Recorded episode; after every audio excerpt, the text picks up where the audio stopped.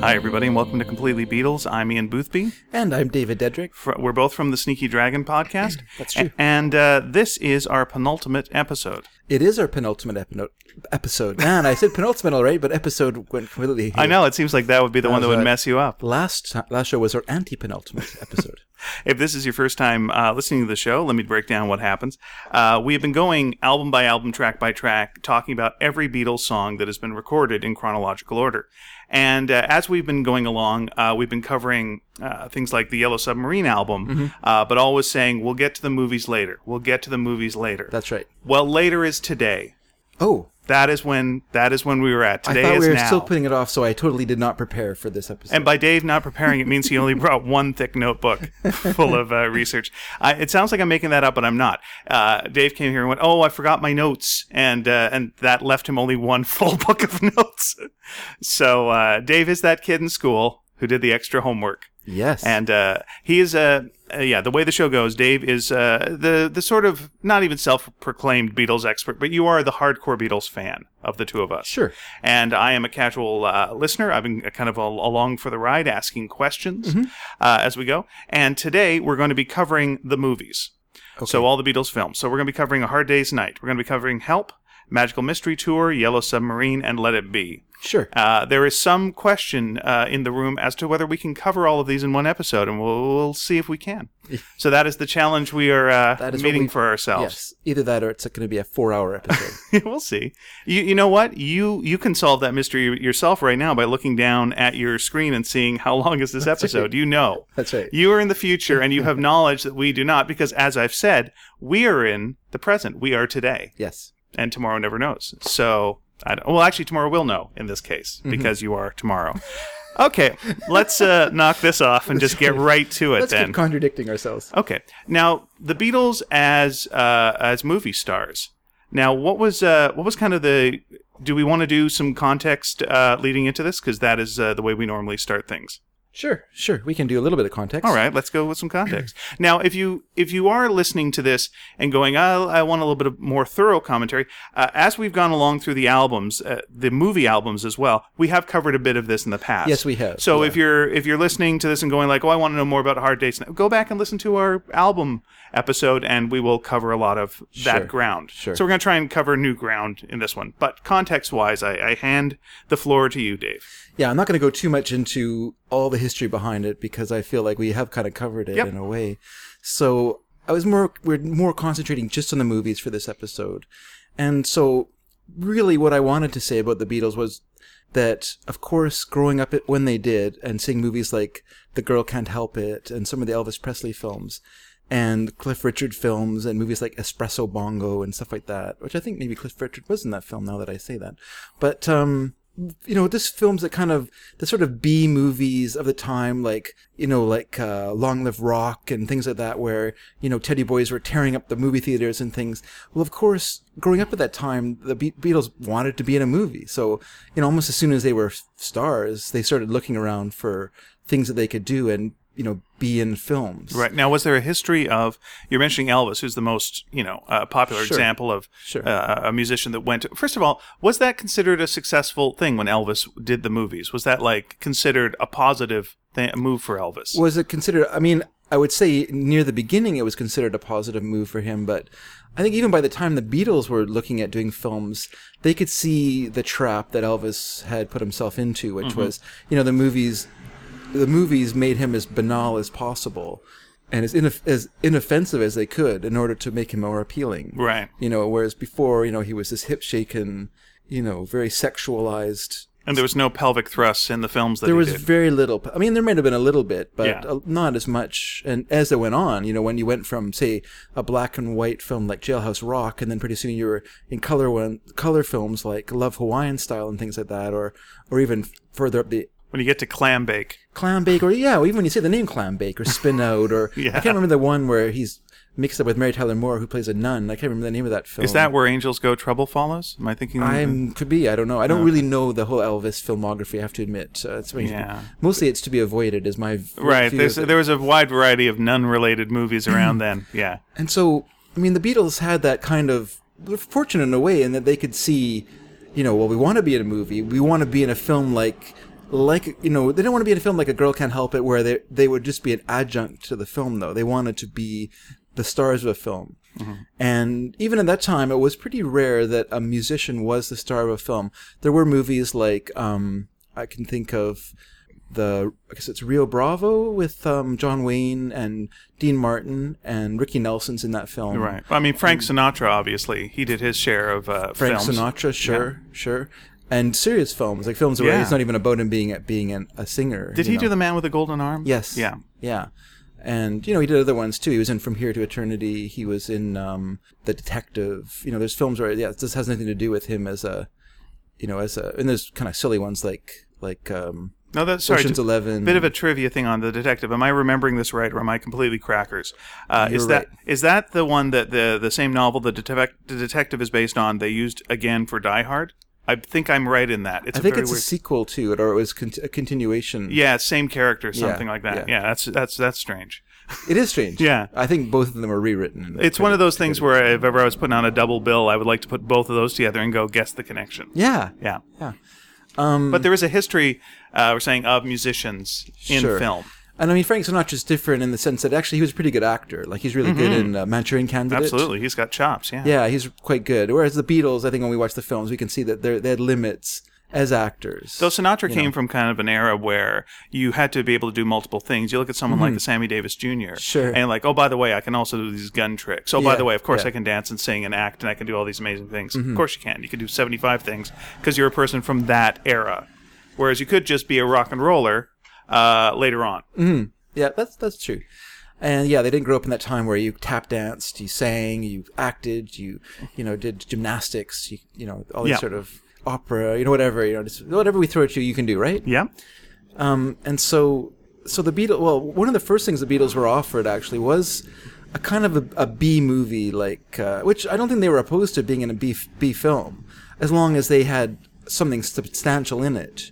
You know, so there was this film that was called The Yellow Teddy Bears that was being made, and they were offered they were offered a role in the film, but basically they were just going to be, you know, a, mus- a musical act in the film, and they weren't going to be like any kind have any kind of major role in it, and as a further uh, disincentive for them, they either had to perform someone else's music, you know, so they'd be doing these kind of anodyne Tin Pan Alley songs as rock and roll songs in quotation marks, or if they did provide their own music to the film, they lost all rights to those to those, that music. Sounds great all the way around. Yeah. It's win, win, win. so, and then the plot itself. I mean, it was called the Yellow Teddy Bears, Right. But when Again, it was, it's a great title too. Oh, it's all I mean, great. there's nothing I don't love about this film so far.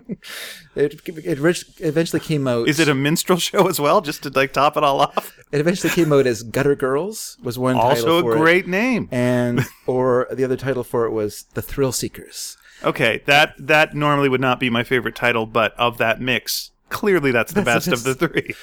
So what, what the film was about was that it was about um, well what the yellow teddy bears represented was Mm-hmm. girls who were sexually promiscuous wore these yellow teddy bears to show other boys that they were sexually promiscuous, and then one Uh, of the th- they used to call that in England Paddingtoning. yes that's that easy to say as well. That's why I used it. Yep.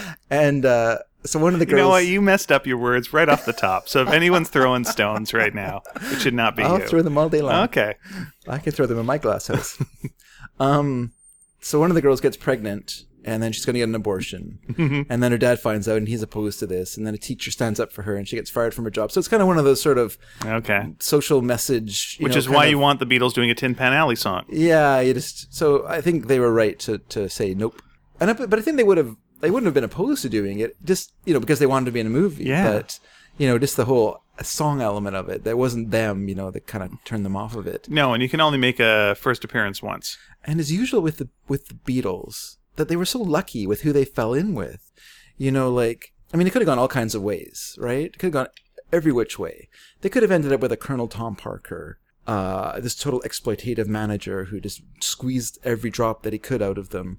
But they didn't end up with Brian Epstein, who you know you can't completely defend as a manager. He was bumbling in lots of ways, and he At least at first. and he did do some things out of that were self-interested, of course, because he's a human Right. but overall, in comparison to what they could have ended up in, Yeah, find me the good rock and roll manager that everyone goes, you know, that was a swell fella, straight edge, and everything was great all that's the way right. around. That's right. I mean, it's it's a sort of industry that attracts sharks, and when you find one that's less sharkish than the other sharks, Right. then you're pretty lucky. Yeah, it's basically I'm gonna change the animal here, and it's like it's it's kind of like I mean I have an agent, and when I got my agent, uh, she was saying like I'm gonna basically be a pit bull, but I'm gonna be a you, I'm gonna be a pit bull for you, Okay. you know. And sometimes, but you got to realize it's a pit bull. Yeah. And sometimes pit bull, do- you know, there there you go. There's Yeah. a nature to the kind of person who can do this kind of thing, Exactly. and Exactly. uh, once in a while that may get you nipped. yeah. Unlike you as a creative artist, you don't want to have to be that kind of character No, not person at who's all. having to bully people and and push your way in and stuff like that. And so that's what the artist wants their manager to be. But you're right. The personality that you get with that is maybe not all the best for you either. Right. So, but I mean, I'm not going to c- condemn Brian Epstein. I mean, he he made mistakes, but I think overall, uh, we've talked about it before, so let's not go into it. But Yep. so there was this uh, producer for United Artists who was living. He lived. He, he kind of worked in Europe, and what he did was he he was he kind of uh, created like the Spanish m- movie industry in a way. He did a film there um, with. Um, oh, I can't remember what film it is now. It was had Rock Hudson in it. It was and what they could do was uh, it might have been the s- no I can't I'm not gonna try and guess. So um You all can look it up it might on have, whatever device you're listening on- to this on. Probably you can look up what you're. it might talking have been based on a Hemingway novel and Okay. I don't know why I didn't write it down. I think because I thought I'll remember it because it's Hemingway and now I, I forgot it, which you know tells you my memory because I forgot my notes. That's my excuse. about. Yeah, you only have Um, one thick book of notes. That's you're right. And so, uh, and so you know, because Spain was this kind of it's like it was a cheap place to, to it was like the Canada of Europe, right? So you go there because it costs less to film. That's why all the spaghetti westerns were made there, and Yep. and so because you could just you know all these people get just go there and and and take advantage of the the cheapness. So he was working on, on that kind of end of it, but he lived in England, and he was very much an, an Anglophile. He he uh, wanted to be like an aristocrat, you know, although he was this Californian Jew uh, who had married uh, Mary, Fit, Mary Pickford's niece, which is why he rose up in the company, you know, rather than work your way up, just marry your way up is a Sure. one way to do it. Because United Artists, as you know, was formed by Mary Pickford, Yeah. Charlie Chaplin, and Douglas Fairbanks. How do you make it? You marry the it girl. That's right. That's right. Well, the it girl, Wasn't she the it girl? Mary Pickford? No, Who was the it girl? uh, Theda Barra, I think was the Really? Yeah. Okay. We'll look that Mary up. Pickford was not. She was the. She was the. All. She was America's sweetheart. Okay. Although she was from Canada, she's from the Maritimes. there we go. Because we're Canadian, we have to tell when people. We are do Canadian. have to, That's and we have to contractual. call Spain uh, the Canada of the Then day. it's- it's- exactly. It's, a. It's a copyright. I, it's a I'm wondering about contract Mar- uh, P- Pickford and the It Girl thing. I'm not thing. I could 100. be wrong that Theda I'm not Barra, but it 100 percent was convinced not- on that. No, so uh, she was we'll- not the it girl because the it girl was a very sexualized character. Mary Pickford was Okay. America's sweetheart. all right. You uh, out there, you know who's right on this one, and uh, Yeah. that's fine. It's me. It's me as far as it not being Mary Pickford. I cannot swear that. I, anyway. I only get three strong debates per episode, and I'm not going to use my first one right now. I get Especially when one. it's- I get one phone a friend as well. Especially when it's Googleable. Uh, more hard words to say. I said it well though. yes, you did. Um, and so Dave only gets to pronounce three hard words correctly through the episode, so he has used one of them today. so this guy, his name was Charles Ornstein, but uh, better known as Bud, because of course every movie producer is your best friend. Mm-hmm. And uh, so he lived in England and he witnessed uh, Beatlemania firsthand. So unlike say Capitol Records and all the people in the United States who are totally missing out on this fantastically huge uh, social movement, this big this thing that was bursting at the seams of, of British culture. Uh, How do they not know though? Like in the states, that that's going on. Yeah. How are they unaware? yeah, it's strange, isn't it? Yeah, It really- telephones are there. By the way, this is your business. Well, especially since EMI owned Capitol Records. Yeah. You- they didn't even force them. I think to there is a release- bit of you know. I know in other in, in other uh, art forms, you know, what's happened in England, you know, was was ignored until someone just goes, "Hey," and then Yeah. all of a sudden, Yeah. you know. I mean, we both know things about comics, and you know, at, at some point, someone goes, "Alan Moore's good, huh?" And then they hire him, but he's been doing it for years, and Hmm. Mm-hmm. That's everyone right. over there knows. Yeah. But and then all of a sudden, you get all the things you get there. But yeah, that's so strange how far away you are in a world, even back then, where you had you should have known. Yeah. Frankly, if it's I your mean, there business, was newsreel footage. There were, but at the same time, because or a phone call going, England- guess what's really exploding? Like you just call England and go, what's incredibly hot over there right now? This. How well are they selling? This well. Holy cow, we should get on that, huh? Yes, we should.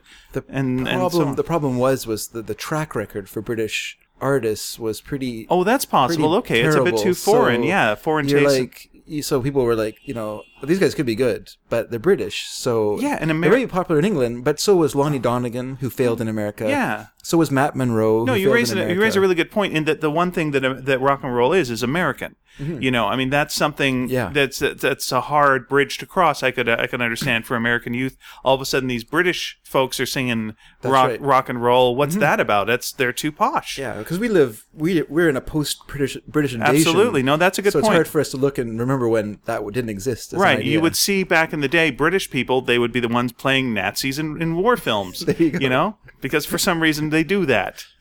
And they don't change their accent. And it's like, well, what do you think? Yes, because aristocrats are like Nazis. Mm-hmm. Um, and so what? Uh, but so Ornstein, I mean, he saw the value of the Beatles, and now, of course, the Beatles were signed to Parlophone. They were signed for another two to three years with Parlophone uh, Records, their contract. But what their contract had in it was a clause that if their songs were used in a movie, those songs belonged to the film and not to Par- Parlophone. So he really could care less what the vehicle was. What he wanted was the soundtrack album Yeah. of the Beatles. So um, basically, the whole thing then be- just became let's sign the Beatles and then we'll put something together for them. Right. And we got to cash on this fast because cash in on this fast because this is not going to last very long. This is this is a you know they're maybe going to last till next summer. Yeah. At, at the most. which And is so- which sounds silly now, Once but again- Mm-hmm. realistically back then, that's Sure. that's Sure. how long bands last. Mhm, exactly. And so, you know, uh, he, you know, courted uh, Brian Epstein, you know, and wined and dined him and talked him into into doing a film. And he'd already kind of he had uh, lined up Walter Shenson, who had impressed Ornstein because he had produced The Mouse That Roared and uh, had done, you know, a pretty good job with that. And it had been a hit in the states, and so that gave him some cachet.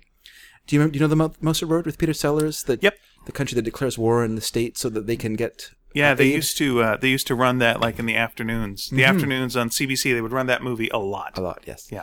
And so, um, and so, so Shenson and Ornstein were, you know, kind of courting Epstein. Now they had a they had a figure in mind. They were like, you know, we're prepared to, you know, maybe pay them twenty five percent. That Mm-hmm. was their figure. So Brian Epstein, the master negotiator, comes in and he's like, well, we will not take anything less than seven point five percent, seven and a half percent. That's all.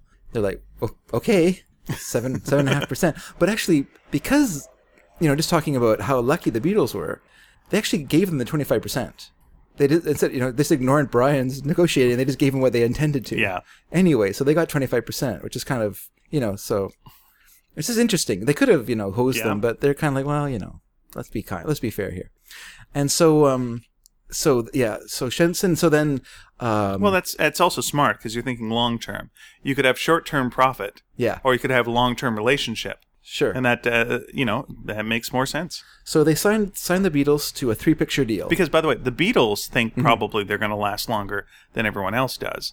Well, even the Beatles, when you watch those old interviews with them, where they're talking about you know start becoming a hair, doing a, opening a, s- a chain of hairdressing salons and Yeah. things like that, they had no idea. I mean, they were only going by their the the track record of other Do you, bands too. do you think though their their feelings on that were then they'd stop being musicians? Like I can't see if you were that passionate about it your whole life. Like I mean, I understand like the the heat, you know, being that that short period of time, but Mm-hmm. Yeah. I can't see you know. Well, we were the Oh. Beatles. Now I'm hanging up my guitar. Done. Even if Well, I it don't was think- just a year. Yeah, yeah.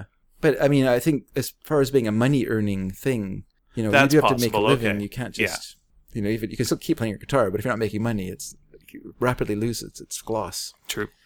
Um, and so yeah, like I said, the idea was let's make this movie, make it fast, and even if the film is a dud, even if it flops in the theaters, we'll make our money back on the soundtrack album. Sure. That's all. That's really all that he wanted out of it. And so, Brian Shenson, and then uh, Richard Lester had ki- had kind of been a sort of rising talent at that time. He had uh, he was an American who'd come to England, worked uh, like as a, a produ- you know associate producer of, of television shows, uh, some jazz shows. Uh, did a show I think called Downbeat. And then, strangely, he got his own show, which was called the Dick Lester Show, and it was kind of like a goon show kind of uh, show on t- for television Right. and it had Ellen Owen as a actor writer on it, and so, and so it didn't do very well. It, it ended quite quickly, but it brought him to the attention of Peter Sellers, who at that time was looking for a way to translate the Goon Show from radio to television. Okay. Uh, but because the BBC owned the uh, rights to the Goon Show name, they had to do plan these shows under different names. That was like a show called Fred and uh, Idiots Weekly. They had various names that they wanted to use for it. And was uh, was Spike Milligan part of that? Spike Milligan, yeah. the was whole it? This is Harry before Seacombe- Spike did. Uh, Spike Milligan did Q. Q? The Q series was met, was late sixties. Late 60s, okay. Yeah, and because yeah, he did about six of those. Each one had a Q one, Q two, right. um, and so he, um, so yeah, it was like Michael Benteen, Harry Seacombe, Peter Sellers, and Spike Milligan, like the full Goon Show. Yeah. And so they were working together, and that led to them doing the the short film "Running, Jumping, and Standing Still," which they had done just as a lark. And like Richard Lester actually wrote the music for it, and they just did this quick little film. And a friend of theirs said, well, "You should put it into the Edinburgh Fringe Festival, just just because it'd be fun for them to see it." So he put it in there, and then it kind of grew, and then it won an, an Oscar. So, and then he directed a film called It's Trad Dad, which he did for uh, 55, I think he did it for uh, 65,000 pounds. He shot it in four weeks, this full, full length film. And it was basically like a, uh, it was, it was a, you know, it was a exploitation film of the trad jazz music scene that was happening at that time in England. Dixieland music was very, very popular in England at the time, and everyone was tootling away on their clarinets. And so this movie was like a cash in on that. So that's, of course, why it was done very quickly. And, you know, but it had like sort of all the stars of the day Yeah. in it uh, Acker Bilk and Chris Barber, all these uh, British, uh, act, you know, uh, trad jazz musicians. And so, so he had all these things under his belt. He had, you know, comedy experience. He had um, the music, then quickly directing like a, a exploitation film as well. So that, so he was brought into the project. And then uh, Alan Owen, who of course he knew from doing the Dick Lester show, and who had become quite a well-known playwright. He was from Liverpool, and so and it was kind of the well-known like professional Liverpudlian, you know, sort of you know if you need someone from Liverpool, you get Alan Owen, right? And so he um he was brought in to, to do the to the the uh, screenplay. And what's interesting is he actually traveled for a while with the Beatles, like he went on tour with them, just so he could interact with them and figure kind of see how they acted and see what their life was Oh, like cool. as a band. All right. And so he um he so he kind of developed the kind of the main theme of the film Hard Day's Night, which is that the Beatles are prisoners of their own fame. And there's a scene where um, John Lennon said this to him, but he put it in the mouth of uh, Paul McCartney's grandfather in the film, which is that their lives were a room and a car and a car and a room and a room and a car. That's what John Lennon described their lives as to him, and he just that's a great quote. So he wrote that down and uh, found its way into into his. So So we're getting now Yeah, so let's properly just- into let's just talk about the a hard film. day's night. Well, Yeah. let's just go. Let's just go uh, in general. sure, First, first of all, with a hard day's let's night. Uh, go. Let's describe it scene by scene from the very beginning of the film. I think we should do minute by minute. Let's- Um, let's let's do that. Uh, other people have done that with Star Wars. They've uh, made Star Yeah. Wars minute podcasts and just do a minute at a, a time, but we're not going to do that. I would say um, by far uh, this is their best film. I think they started uh, they started with their best film because I think this one represents. It really was who they were Mm-hmm. It's at the not time. it's not the top of my list of, of their films, but okay. It's not my favorite, okay. but I think it's I think it is the best all I around. would say the in terms of yeah, in terms of all round production quality, and I think it quality and- Mm-hmm. holds as as a movie in itself. I think it's very funny. Yeah. I think they I think it almost has a Marx Brothers, you know, uh, It uses them very well. Yeah. which I would say, unlike the next film, right. it, it ta makes very good use of them as a group, and and it creates characters for them that I think it basically kind of created our impression of who the Beatles are. Now, now the interviews that we know of them, you know, where they're saying they're going to open a hair salon, Mm-hmm. and you know, are you a mod or a rocker? I'm a mocker. That came before this, right? yeah, Okay, so it felt like to me what you want with a f- with a film version of Yeah. like whenever they do a, a film version of a TV show or a film version of a book, you want what you love but more so, Yeah. and in the context of film and using that well. And I think that's what this does well. Like it takes what you know. No one acts out of character. Yeah. They're just much much more.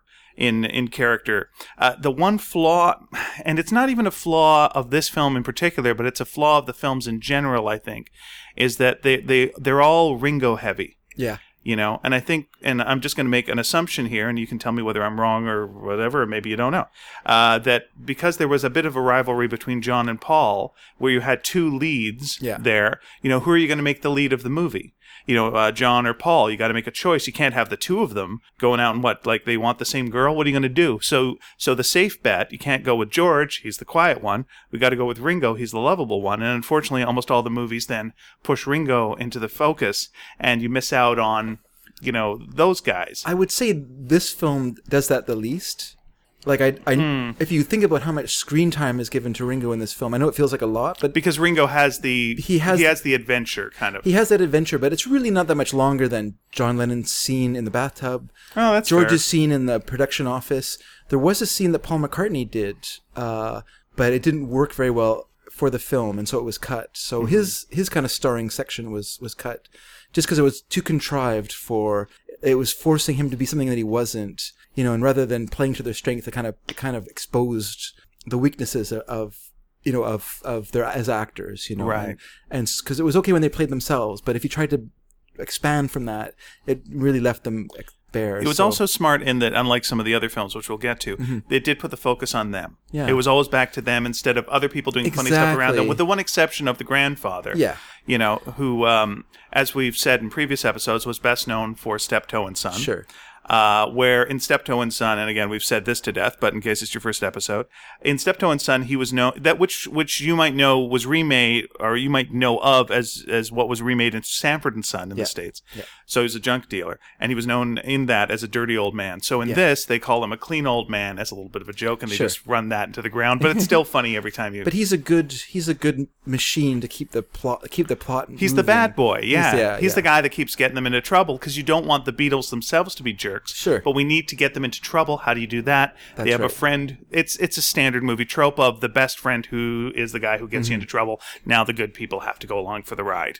Though the Beatles aren't angels at all in this. No, they're not. But and the but the film is good at it, it gives them something to do. Like there still is like lots of scenes of people being funny around them. Victor Spinetti as the television producer.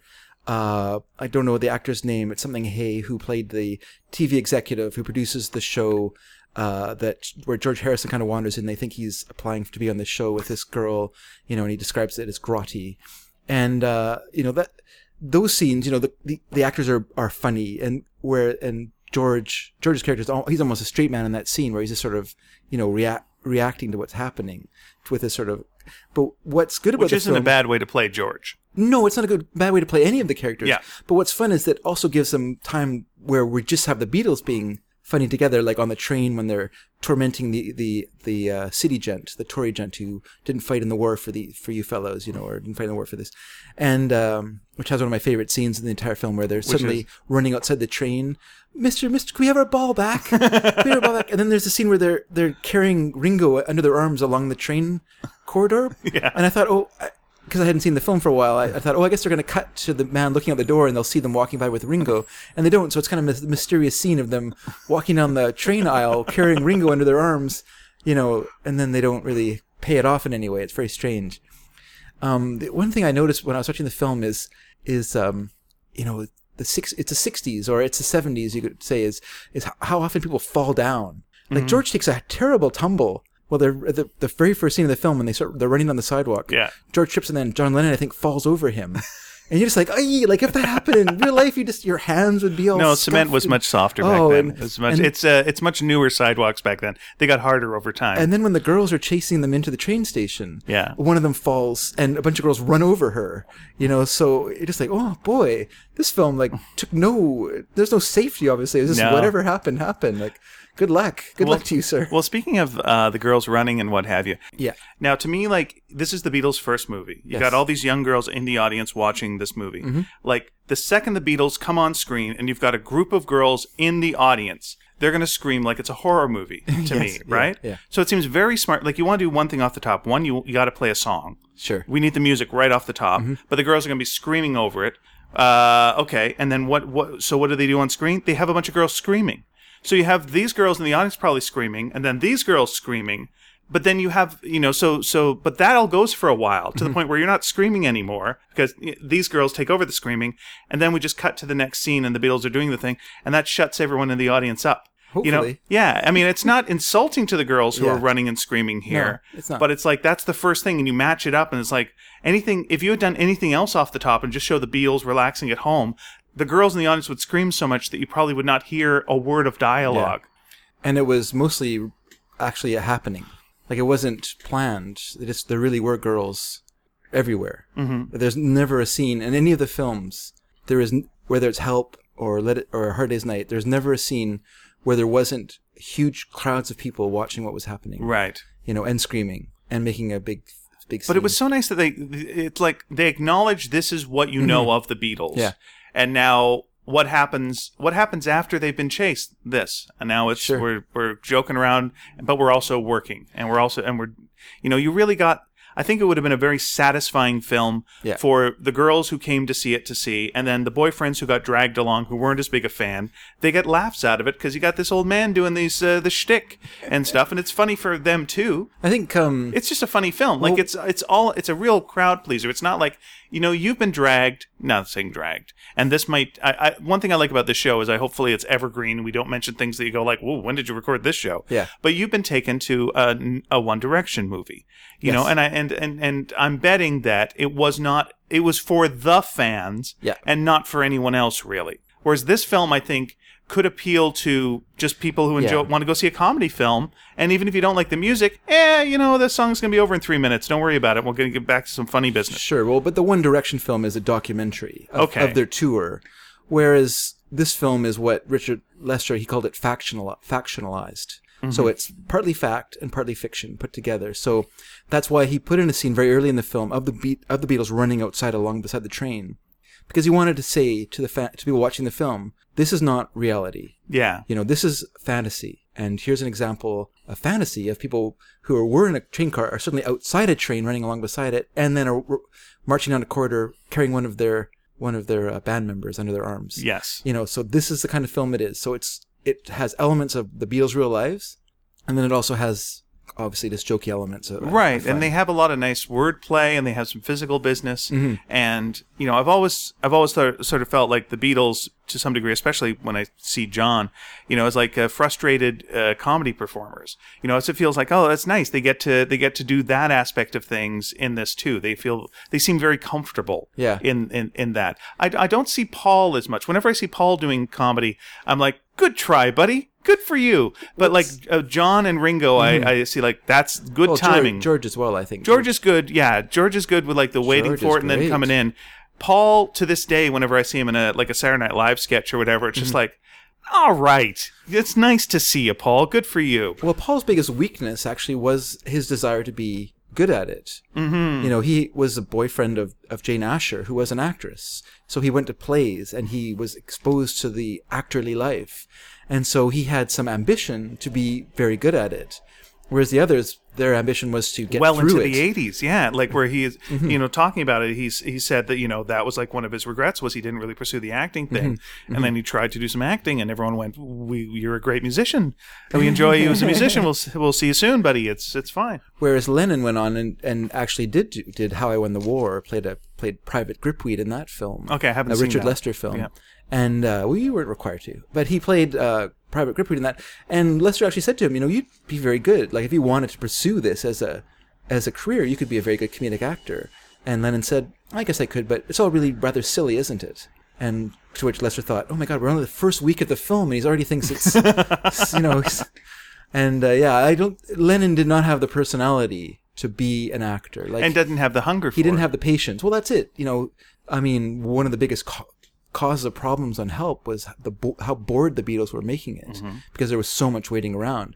Hard Day's Night, there was lots of waiting around, but it was interesting because it was all new. it was all new and But fresh the yeah. novelty had worn off by the time they did Help, and so there was a lot of pharmaceutical help to get them through the boredom of that film. and when we get to that one yeah we'll we'll get into we'll get into that one this one yeah this yeah we we we in the past also broke down and maybe we'll get to this at the end of this where it's like what drug fueled each film and this one you know they were getting a little help from uh, amphetamines you were saying in the Sure, past? of yeah course, which yeah. was you know and again we're not When you saying look this at with the- any judgment yeah. we're not a couple of parents going tisk tisk tisk we're just kind of breaking down they what weren't they weren't addicts. They they used it as a they used it professionally. They because if you look at the schedule, their incredible crazy schedule that they were fo- do, you know going through at that time. Yeah.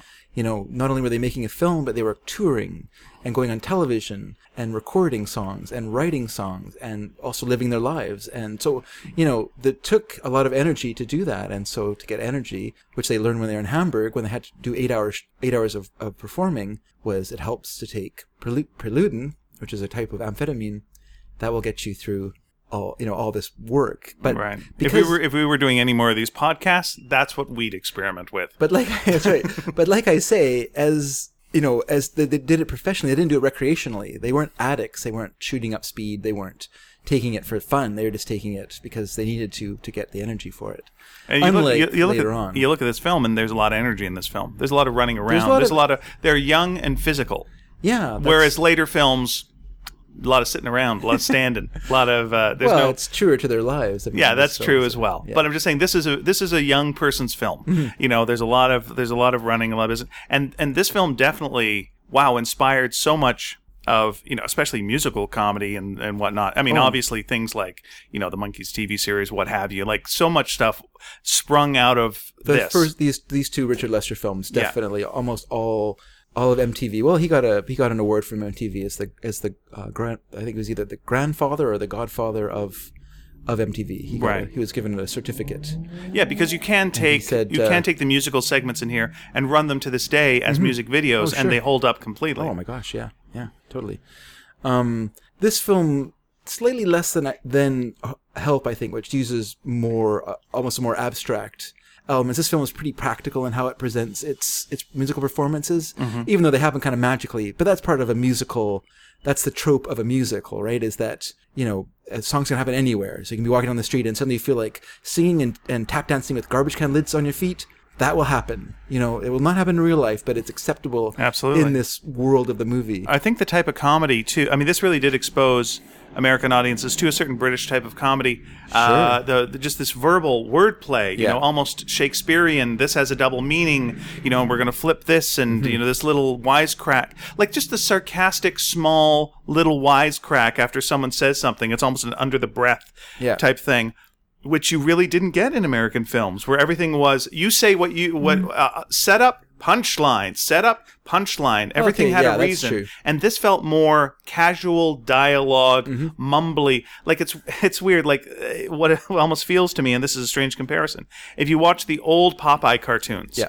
uh, someone will be saying something to him, and he'll just be muttering something under his breath. Mm-hmm. Like it's it's not the main joke, but it's the under joke, and the under joke is actually funnier than the over joke. Yeah. And that's what you've got in this. You've got both running simultaneously. You've got the, you know, they're they're playing poker and they're doing, you know, they've got some business going on with that. But then, you know, all these little zingers going on through it that are uh, they're just fantastic. And I don't think uh, I I don't think that was around, you know, in uh, Well, American film at the Amer- time. American films were very were very talky at that time. American comedies were very talky. Mm-hmm. Because what's interesting about Lester is he he does bring a wordplay element to it, and obviously that probably comes from Alan Owen more than Puns, Lester. which you really did not have, I think, in, a lot of uh, American, you know, that that's a more British thing. Sure. But what Lester brought to it also was a physical comedy, Mm-hmm. which you don't, which was very new. I mean, like the stuff with um with uh, Ringo's scene. There's a lot of physical and misunderstanding, uh, misunderstanding comedy and stuff like that. That's not spoken. Just you just get it through people's reactions and things like that. And it's a very Buster Keaton element Yes, to it. ve- very much. I'd say it's got it's got very Buster Keaton, uh, especially when I see anything going on in a train. I think Buster Keaton uh, and the running. You know Yeah. what? What was it again? What's the film I keep forgetting where he's being chased by all the uh, Seven chances. Seven chances. He is the guy being chased by all the brides. Yes. Mm-hmm. You know, it's very hard for me to see this and not think of that. And then very Groucho esque dialogue, a lot of, you know, little Sure. wry comments, Yeah. you know, and things. You know, Groucho would go for a pun. that was commented on quite a bit actually at that time. is that Right. the- they had a Marx Brother element to them because there was four of But them. then the so of but course then the that's- Marx Brothers style, I think, in the states went away, Mm-hmm. and but the the punish comedy never went away in England, No. and so it it felt kind of fresh Yeah. to someone who you know at the time. When are you seeing your Marx Brothers film festivals at film festivals? That's it. That's the only time you'd be seeing them. There's no TV. Yeah, Oh no! If you listen to British radio comedy at that time, it's very ver- well, obviously verbal. It's on radio, but it's a particular kind of verbal humor. That, Well, to this day, it's very it's very punish. Yeah, you know, yeah. yeah, it's very punishing. Very punishing. yes, indeed. Much like that joke. I I have a bit of a British background. Or so as do we all, because we grew up in Canada. Yeah. Which when we grew up had a very close relationship to England, so we got a lot of British culture. And I'm not gonna say shoved down our throat. It just we gladly we embraced it because like the mouse that roared, which we saw a lot on afternoon television, but also lots of other Ealing comedies and things like that that we saw that you know people in the United States probably have never seen those films, or if they did, they had to really take notice of them and, and make a an effort to find them. Whereas to us, they almost fell in our lap. Right. You know, just oh, it's eleven o'clock and they're playing the Lady Killers on on you know CBC. I think I think you know if I'm talking a little bit about Canadian culture, which again is where we're we're coming from. We were more open since we since we were, and I'm not going to again say sham, shove down our throat, but we're you know we're saturated with American television, Yeah. But we were also semi-saturated with British culture as well. So we were open to other influences and and and you know what's this, what's that? Okay, mix it up, and we're not. Wait a minute, ours is the best, and you know uh, you know we're the best country in the world by gosh. And it's like no, we're fine, whatever. What do you got? Some music over there? We love your American music. You got British music? Bring it over. Well, you got some American comedy? Sounds good. British comedy? Sounds wonderful. Yeah. And then you talk to your American friends, and they've never heard of Python you know, unless they live in the north and they're getting it on the UHS channel or on PBS and they're just picking it up. yeah. So yeah, I mean, when when we're talking about y- in the past albums that you have, a lot of times Americans don't know the albums that we got here. Yeah. you know, Yeah. and uh, you know, as we've said, the British albums were different than the American albums. Yeah, Um, yeah. Well, the other interesting thing about the train part, just to bring sure. Go back it to the around, train. uh, is um, I didn't well almost right away. Uh, there's some schoolgirls on the train, and so we almost right away see Patty Boyd, who became George Harrison's wife. Oh, neat. She's the blonde-haired. Uh, she has kind of a long, long blonde hair, and uh, yeah. So she, I guess, a friend. She wasn't really an actress, but a friend said, "You know, I can get you in this movie. I know someone, and we can, I can get you in it." So she's like, oh, "Okay, so you can be an extra in the film." So she doesn't have a speaking role, but she has a pretty big part. She's in the credit bit. She's standing and looking at them when they're in the when they uh, are in the carriage. In the kind of I don't know what it's, what it is in the in the locked room ca- cage in the carriage when Yeah. they're playing cards with with the grandfather, uh, the, and the girls come and watch them, and then suddenly it kind of morphs into them playing music. Um, she's there for that as well. And so I guess at the time, George was very interested in her, but she had a boyfriend, and so she wasn't very interested in him, but he eventually won her over. That is a heck of a boyfriend that you're not interested in the Beatle. Mm-hmm. Good for you. Good for you. I don't know how long her resolve lasted, but apparently. 'cause he- Well, and they it's were none of married. our business. They were married. Yep. Um, oh, sorry. Go ahead, sorry. No, I'm, I'm absolutely fine. Uh, I'm trying to avoid puns myself right now, so everything's fine. Uh, Andrew Boyd can sing. That's all I kept Oh, thinking okay, was that. Now, uh, now it's done. We, it's over. All right, everybody. There, moving on. Uh, so, anything else on uh, on a hard day's night? no, Oh, I think we said all we have to It's say. about uh, you know what? It's all in all, if I was to say, it's uh, it, it holds up as a, gr- a great movie on its Yeah. own. Of course, an amazing soundtrack. You know, that's the thing. You got a great movie, and then by the way, their soundtrack's outstanding. And uh, there, I think I, again, it's my. It's not my favorite of all of them, but I think it is the best of all of them. And if you're just going to go watch one of these, you should watch all of them. But watch uh, watch this one first. I And know if you it- haven't seen it yet, get out there and see it. it. I know what your favorite is, and it's my least favorite, but that's. Oh, interesting. Um, I Is just it, want to say is one it more. head? Is it uh, the monkey's head? Because I'm I'm including that for no reason. in this. One other, well, I'll say one more thing about it, and this is true of all, all of their actorly films, which is is uh, the stellar cast. Like, there's no attempt to like hide the Beatles behind, you know what I mean? Like, just put them with the very best, which I guess helps if you have Mm-hmm. really good actors doing you know doing the stuff with you. You don't have to worry about uh, about it um, not you know you know you, just, you know what I mean. Like, if you have two bad actors acting together. That's terrible. But if you have one, you know, sort of good actor and a very good actor, Yeah. the wo- you know there can be a rise to the occasion sort of Yep. situation, or the person can help them along, kind of like Haywire with the actress who's uh, name I don't know, but is not a professional actress, but Mm. she's surrounded by you know people who Bill Paxton And she just does what she does well, and yeah, and she does which is a lot of fighting, which is very very very well. well done. Yes, So uh, th- we're going to review Haywire right now. no, right, let's talk about uh, Haywire. let's let's go through another H film instead and uh, move on to Help yes, help. with an exclamation mark. Yeah, so hot on the heels of uh, of Hard Day's Night b- because But and yet they look radically different, because not just because they're in color and black and not white. just but- because they're in color, but it's, I mean, it's so, it's kind of so funny that even at this point, you know, they're still like, well, the bubble's going to burst. Any minute now, the bubble's going to burst. We got to cash in when we can. We got Right. three pictures going here. by the way, if this was Let's any other make this group, work. you'd be right probably. Well, that's true. I mean, Herman's Hermits did one film, and then I doubt anyone wanted to see the Uh-huh. Yeah, I second one. invested all my money in Hermits Hermits. oh boy. Uh, so it was announced like so October the thirtieth, nineteen sixty five. They announced they were going to make this new film, and that it was going to be a comedy thriller. By the way, let me just ask: uh, Hard Day's Night was it a hit? yes, very big hit. Very good. Yeah, Moving on. Very big hit. okay, so uh, of course you're going to do And- another one. Why not? The album was like huge even before the film was uh, was like So all all systems go. yeah. Yeah. So as, at this Made point, lots of money. I mean, it cost. I think it cost around two hundred thousand pounds to make it. So it grossed. w- Well so in it's excess made of it's that. made its money back by this It point. made its money back in like two days. yeah. two days. Just by people in the in the movie theaters dropping change out of their pockets. That made it. it made its money. was back- enough. It made its money back just from the album being released. Now, So- when when you make that much money, uh, I- again, these are questions you might not be able to answer, Mm-hmm. but I'm going to throw them out there. Sure. Uh, does that mean whatever idea you come up with for your next film, the studio goes, "Yeah, that's great. Yeah. yeah, go ahead, go ahead, go ahead, do it. of course it does. We're fine. Yeah, it's okay. We're not going to give you a bunch of notes. We're not going to give you advice. We're just going to go, go, go, go, go. Well, okay, that you're you're the first film got no notes because you're forgetting that they didn't care what the film was. right. They were going to make money on the soundtrack. They're going to make million, million soundtrack, and same with this film. They really could care less about the content. Okay, but now that okay, but here, here's what could happen with that. Your first film, they go, I, we don't care. We're going to make all the money on the soundtrack. But then the film makes money. Mm-hmm. Yeah. Now instead, you've got two cash cows. Sure. Now all of a sudden, if you're if you're the farmer and all you cared about was the one cash cow and don't care if the other one dies in the field. Yeah. Mm-hmm. But then wait, both are really paying off. Now by the time you got the two cash cows, you care about both cash cows. No one's going to go. Sure. Let's not care about that movie. We're going to make our soundtrack money because you've got. A, a great source of income with the film. But your cash cow isn't the film or the record. Your cash cow is actually the Beatles, and so you have to keep them happy too, Okay. right? I mean, I know they're signed to a contract, but they had they had they could refuse to be in the film as well. Hmm. They they had some say over what they did, and so I mean, you had to had to have Richard Lester involved because he was had a connection to the band. Right. You had to And he's very competent. That, that's right. And so, yeah, and you had to have a, a s- some sort of storyline or something that appealed to them. Although the Beatles actually had no idea what they were doing when they did help. No one told them what the film was. They just went in with barely reading the script and Was this started because to- they trusted everything because the last one went so well? I- or they it- were busy with other things? they were busy with other things, and I think movies by this point other things had, was were really more important to them than than acting in a film. They- Right. They, did it. They were in a film, And they did great. and it was great. It was a big hit.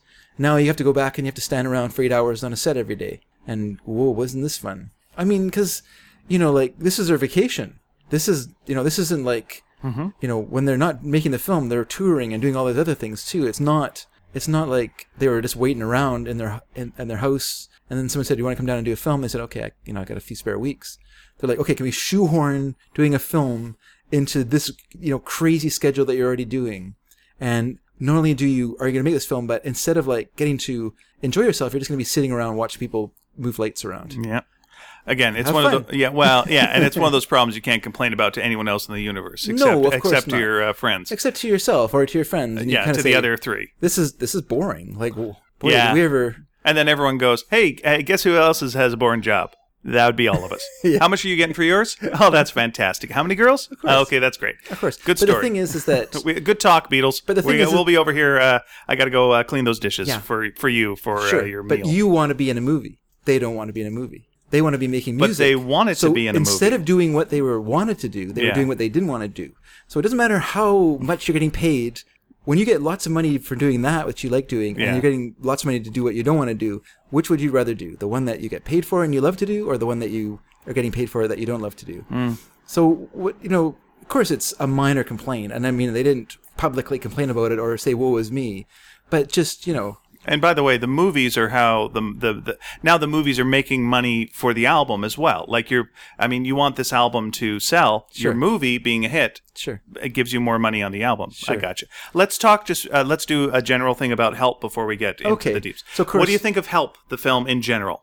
Uh, well, I would consider. I mean, okay. Here's the thing: if you're going to criticize the movies, Oh, we're starting that way. Okay, if you're going to criticize the films, Yeah. you're criticizing them like in term relative terms, right? all right. Like, I would rather watch Help than almost watch any other film.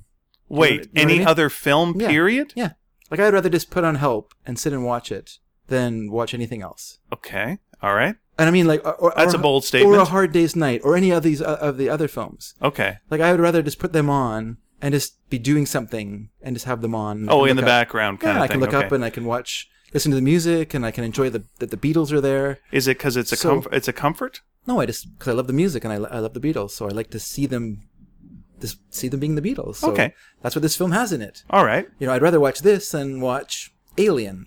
You know, I'm not. I've watched Alien; it's a very good film, Right. Oh. But I'm not going to throw it in for the fun of it because it's not that fun a film. Okay. You know what I mean?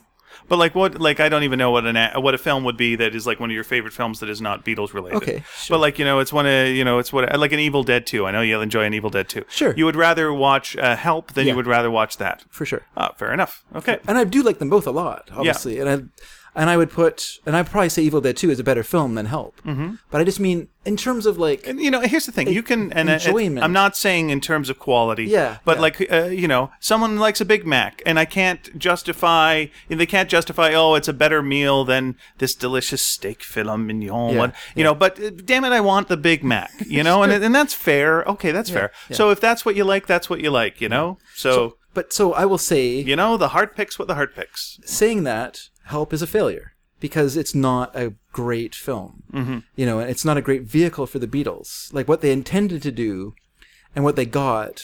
I think they got what they intended, but I don't think they thought it through properly. You know, because Richard Lester said that, you know, do, you couldn't do another Hard Day's Night. Like they didn't want to do another, f- you know, kind of documentary style or this is happening to them now Right. with their public lives. Their private lives were too were too X-rated. Like you couldn't talk about the drug use. You couldn't talk about the groupies and stuff like that.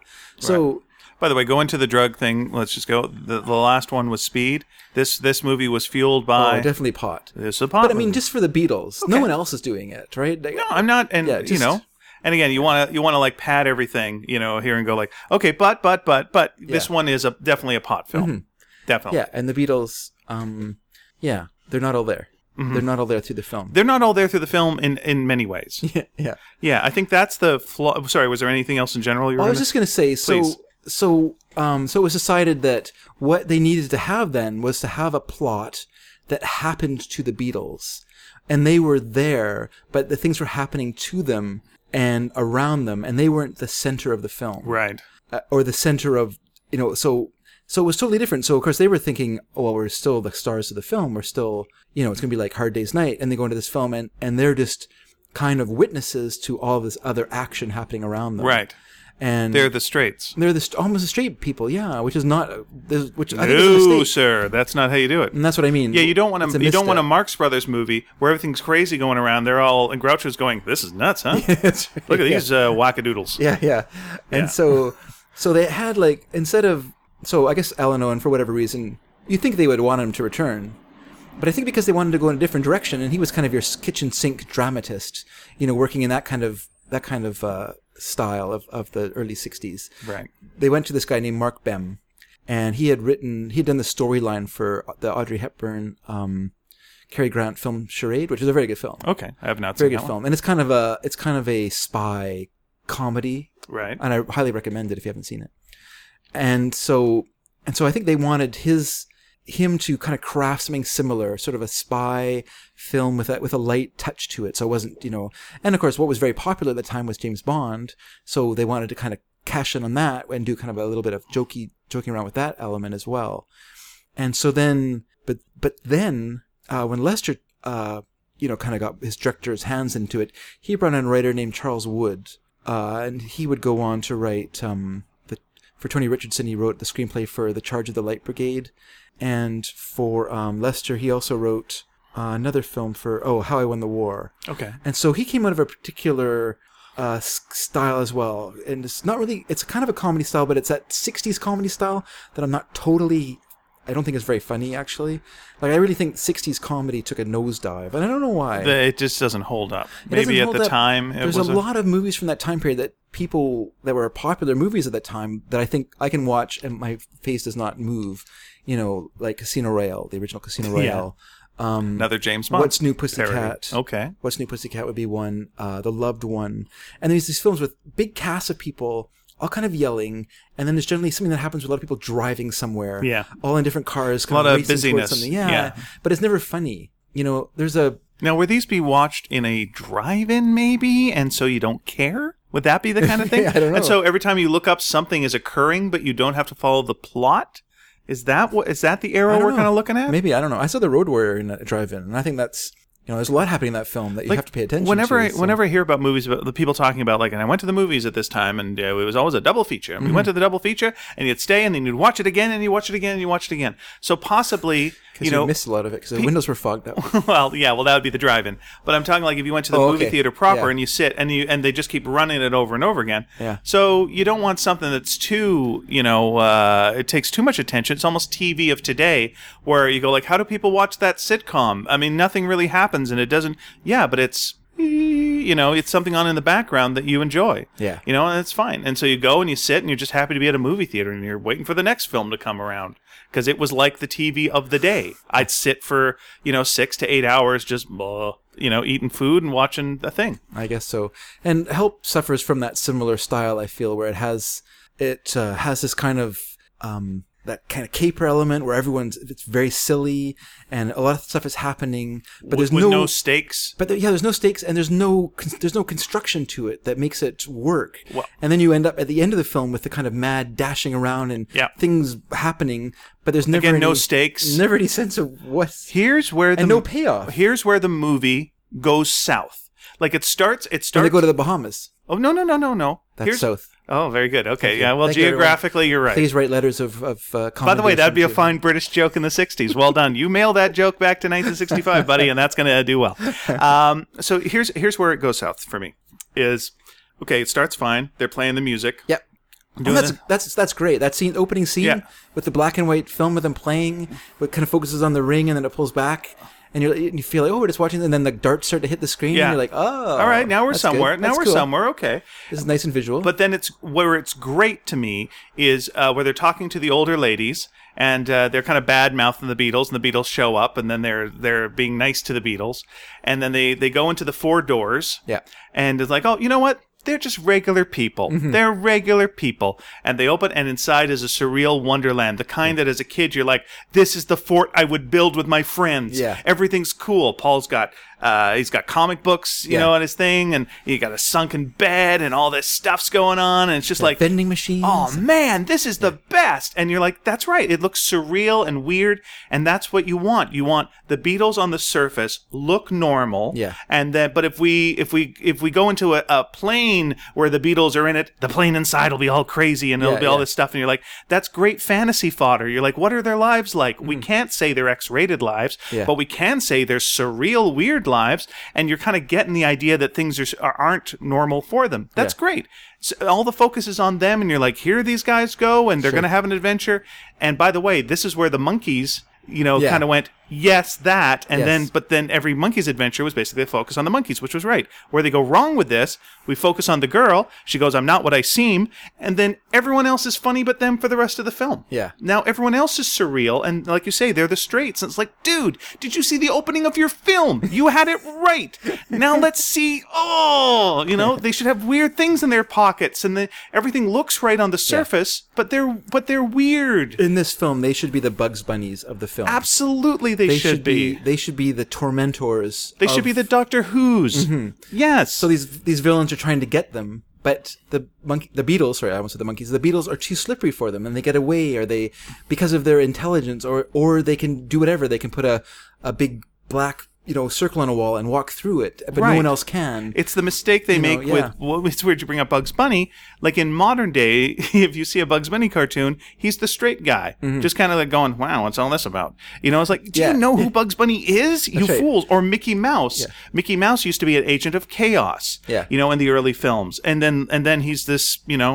Basically got a day job now. He just hangs out in front of Disneyland in a suit Yeah. and has to wear tux every night, and is really sold out. And it's like that's what it feels like the Beatles in this. right. It's just like they just they they walk into a scene, someone does something funny, Yeah. they nod, acknowledge it, something happens. well, they do stuff that's funny too, but it's it's almost it's almost subversively funny, and it's almost like they're just playing their own kind of game in the scene. Mm-hmm. But, you know, like so things like you know, well, you failed again, haven't you, jeweler? Well, jeweler, and stuff like that. You know Yeah. that scene, or or um, the uh, when when George is laughing up his sleeve in, in the bathroom scene after the after the uh, hand dryer turns into this super powerful suction thing, and Yes. George is like la ha ha ha ha, he's laughing up his sleeve. They don't say I'm laughing at my sleeve. They don't even comment on what he's doing. Yep. It's just there as a as a joke. Yeah, and that's the problem. That's like uh, again, modern movies today where the where the where the plot isn't funny enough. Yeah. So you let one of the actors improvise and go Oh, off for a no, while terrible. and just do little asides and it's like, well that's fine if your main plot is okay, but here's here's where I, here's where you you you can judge whether it's a good Beatles film or bad. Yeah. Hard Day's Night. You take the Beatles out and you put any other band in. Does that film work? Answer: No, not at doesn't. all. No. Only the Beatles could do that film. Yeah. You take you you put the Beach Boys in this movie, Yeah. aside from the opening scene where they've got their clubhouse, and this film does not change at all, really, aside from the little asides. Yeah. This film runs smooth. You put Herman's Hermits in here, this works fine. You put the zombies in here, this works fine. Everything's fine. You know? So meh. It reminds me. agree. It reminds me of like you know every cartoon that came out then, like in the '70s, where it's the band that's traveling around and they're all the straights, and then they get chased, and who cares? You know, who cares? It's it's fine. You know, and again, I, I like them. They're charming. You know, and the music is outstanding. Mm-hmm. Yeah. But yeah, they uh, they they made a big mistake, I think, with this one. yeah, uh, you know, you can you like I say, we, when you listen to to Richard Lester talking about it, you feel like, oh, okay, you can't, you know, I can see what you're trying to do, but you did it all wrong, you know, and even and and not having structure to the film, and I know that's like I said, I think that's a problem that was sort of endemic to 60s comedy like this the inability to to this the idea that anarchy and chaos is in itself hilarious and it's not it's not funny at all like this thing's getting smashed is not funny it's funny if there's it's funny if there's you know it's like that scene in wc fields and it's a gift where the blind man comes in and he's smashing the light bulbs and all these glass things in wc fields store well, it's funny because it's you know putting him in it's putting WC Fields in peril, but he's he's trying to be polite to his customer who's destroying everything, and he's trying to protect his his his goods Yeah. that you know or his, his livelihood, you know, and that's the humor in that situation. You know, there's the um, more modern example, uh, Pee Wee's Big Adventure. There's a scene where Pee Wee you know steals the bike and then he's riding through the, the the movie studio causing you know chaos and blah blah blah which it's not that funny. I know some people find that stuff funny. I just don't find that funny at all. But what sells the scene is w- after all that stuff, then there's the the fire in the pet shop. So you have all this nuttiness that if it just had ended there would not be any good. Right. But because you cap it with this fantastic scene of the fire with the snakes and all that, you know, and it just works so great, then that's what sells it all. Well, you've I mean, But with, with- the with pet help- shop, you've got steaks because you care about a dog That's burping. right. That's right. and in but it help it just you know, it's just craziness and then it, it ends. And again, And there's it's, nothing why Everyone, what everyone happened. becomes bulletproof cartoon. Mm-hmm. So who cares? Like in the first one, for you know, it, it it's a bit surreal. The first film, you know, it's Yeah. not reality. Yeah. But you know, what's the what's the stakes? Ringo won't make it back in time for the show. Yeah. You know, it's like, oh, that's oh no, you know, But I even mean, that is like 20 minutes of the movie. Like, the movie's gotcha. almost over by the time they start doing that I gotcha, stuff. but Yeah. at least it's something, you know, and it's Yeah. something semi-realistic, and I buy it. Sure. In this one, you know, what who are these crazy characters, and what's going to happen? And I know that's not going to happen, Yeah. so, eh, who cares? You know. But Exactly. again, it, like you say, it's an enjoyable watch. Yeah. If nothing else, for the music. It's nice seeing them walking around and being themselves, and they seem to be having a fairly okay time. Their eyes are quite red in HD. You look at it in HD, and this is the problem with HD now is like it really shows a lot of sins. Yeah. You know, it shows your wrinkles and shows what you were doing before the take sometimes. I don't so. have it in HD. I have this crazy package that uh, it has. It, it's all packaged in a big slipcase, Uh-huh. and then it has this. It has a booklet of the film with a poster and and the little stills that would have been shown in the lobby cards. Yep. And then it has um, uh, the script with it as well. Oh, nice. And then it, and then it has two discs for the film, but I don't have it on on Okay. Blu-ray. Well, I will be happy to lend it to you, and you can okay, uh, I watch it didn't- nice and crisp. But okay, I'll just one one more thing before Sure, we sure. move on. If we're going to move on, is that it's funny. I was watching it uh, last night. Actually, it was the last film that I uh, second to last film that I watched, and um, and my my daughter came in, my youngest daughter, and it's actually her favorite film of the ones that she's watched. This one is Yeah, help. Yeah, interesting. yeah. okay. so it's her favorite film, and she really, she just came and sat down and started watching it with me, and uh, and was really enjoying it. And because to, and you told her you're wrong, I didn't say she's wrong, I just or I just feel like. but you're it's saying it in interesting. Uh, podcast form. She'll she'll know. Yeah, that's strange, but uh, very passive aggressive of me as a father. but what's it? But I mean, I appreciated the as fact long that as she it gets enjoys us it. another listener, that's fine. You know, I enjoy it too, right? Yeah. So I'm you know, when I make these comments about it, Absolutely. then again, I'm constantly putting it on and just having Th- it run. There are so many sitcoms from the 70s that I will watch now in comfort and go, yeah. And if you like hold my feet to the fire, I'll go, no, it's terrible. I understand that. But I still really like it. Yeah. That's fair. yeah, I don't think it's terrible though. I th- I think- No, no, no. And speaking of like uh, video and like music videos, that film is Absolutely. absolutely it uses the the form. It, it kind of creates music videos in a way more than Hard Day's Night does because it creates you know puts them in situations like in the Bahamas where they're Mm-hmm. Breaks singing you right, amongst or, the or rocks. skiing. Yeah. or the the ticket to ride sequence, which apparently was filmed. I think it's about hundred edits, and but when they filmed it, one thing they had a terrible time filming where they were because there were so many crowds around them. It was hard to be, f- you know have footage of the Beatles without having lines of people all over the place. Okay.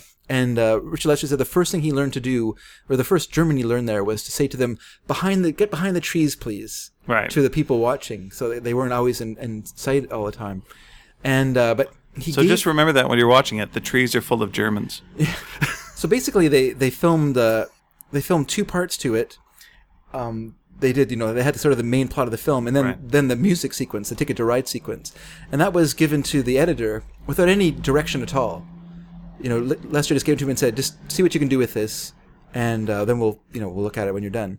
And he said he edited it all together, and they changed three three parts of it, and that was all. And the one was just to add the musical notes to the line because they Okay. could not get rid of the telephone wire that's in this one section. Oh, okay. And so they added the musical notes to it to kind of Oh, give it clever. some. Yeah, yeah, yeah. They're very clever. I mean, there's lots of good things in the film. Oh, absolutely and again you can take you can take scenes in this film and and they're some of the best scenes you'll find in a beatles movie just i think like on the whole Yeah, uh, a flawed conception uh, flawed uh, and, and just fl- uh, flawed focus you put the focus on the wrong thing Mm-hmm. and as you said you made bugs bunny the straight man that's a mistake that that's definitely a mistake. And also, the mistake is just too, um, yeah, too much, too much of the other actors around. and and here's here's another thing which you know I think is a big mistake.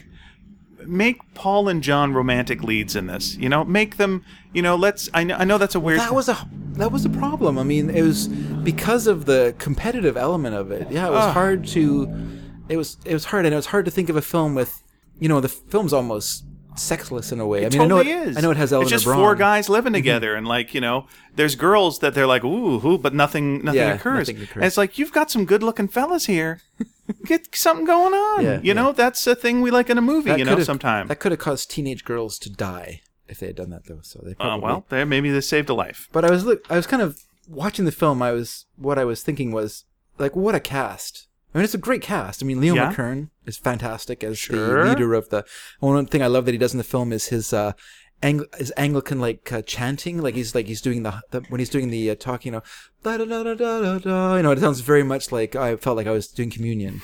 you know, and um, and then Eleanor Braun, who's so great. You know, and of course- she of course. This maybe was her first film that she did. Okay. Um, she was part of like Britain's satire boom. You know, she was a member of the Establishment Club with Peter Cook, and and of course she was in Bedazzled. She Okay. was the lead in the the, the main the main actress in that. Uh, the object of Dudley Moore's affection in Yeah. that film.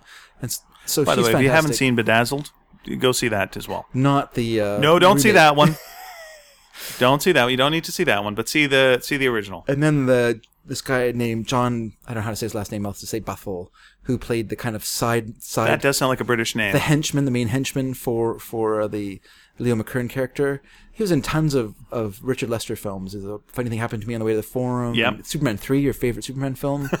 uh, he was also he was in the For the record, it is not my favorite Superman film. he was in the Knack, which was another Lester film. He did uh, a talent for loving. that The Beatles were going to do, but ended up not doing. He was Okay. in that one as well, so it's kind of funny.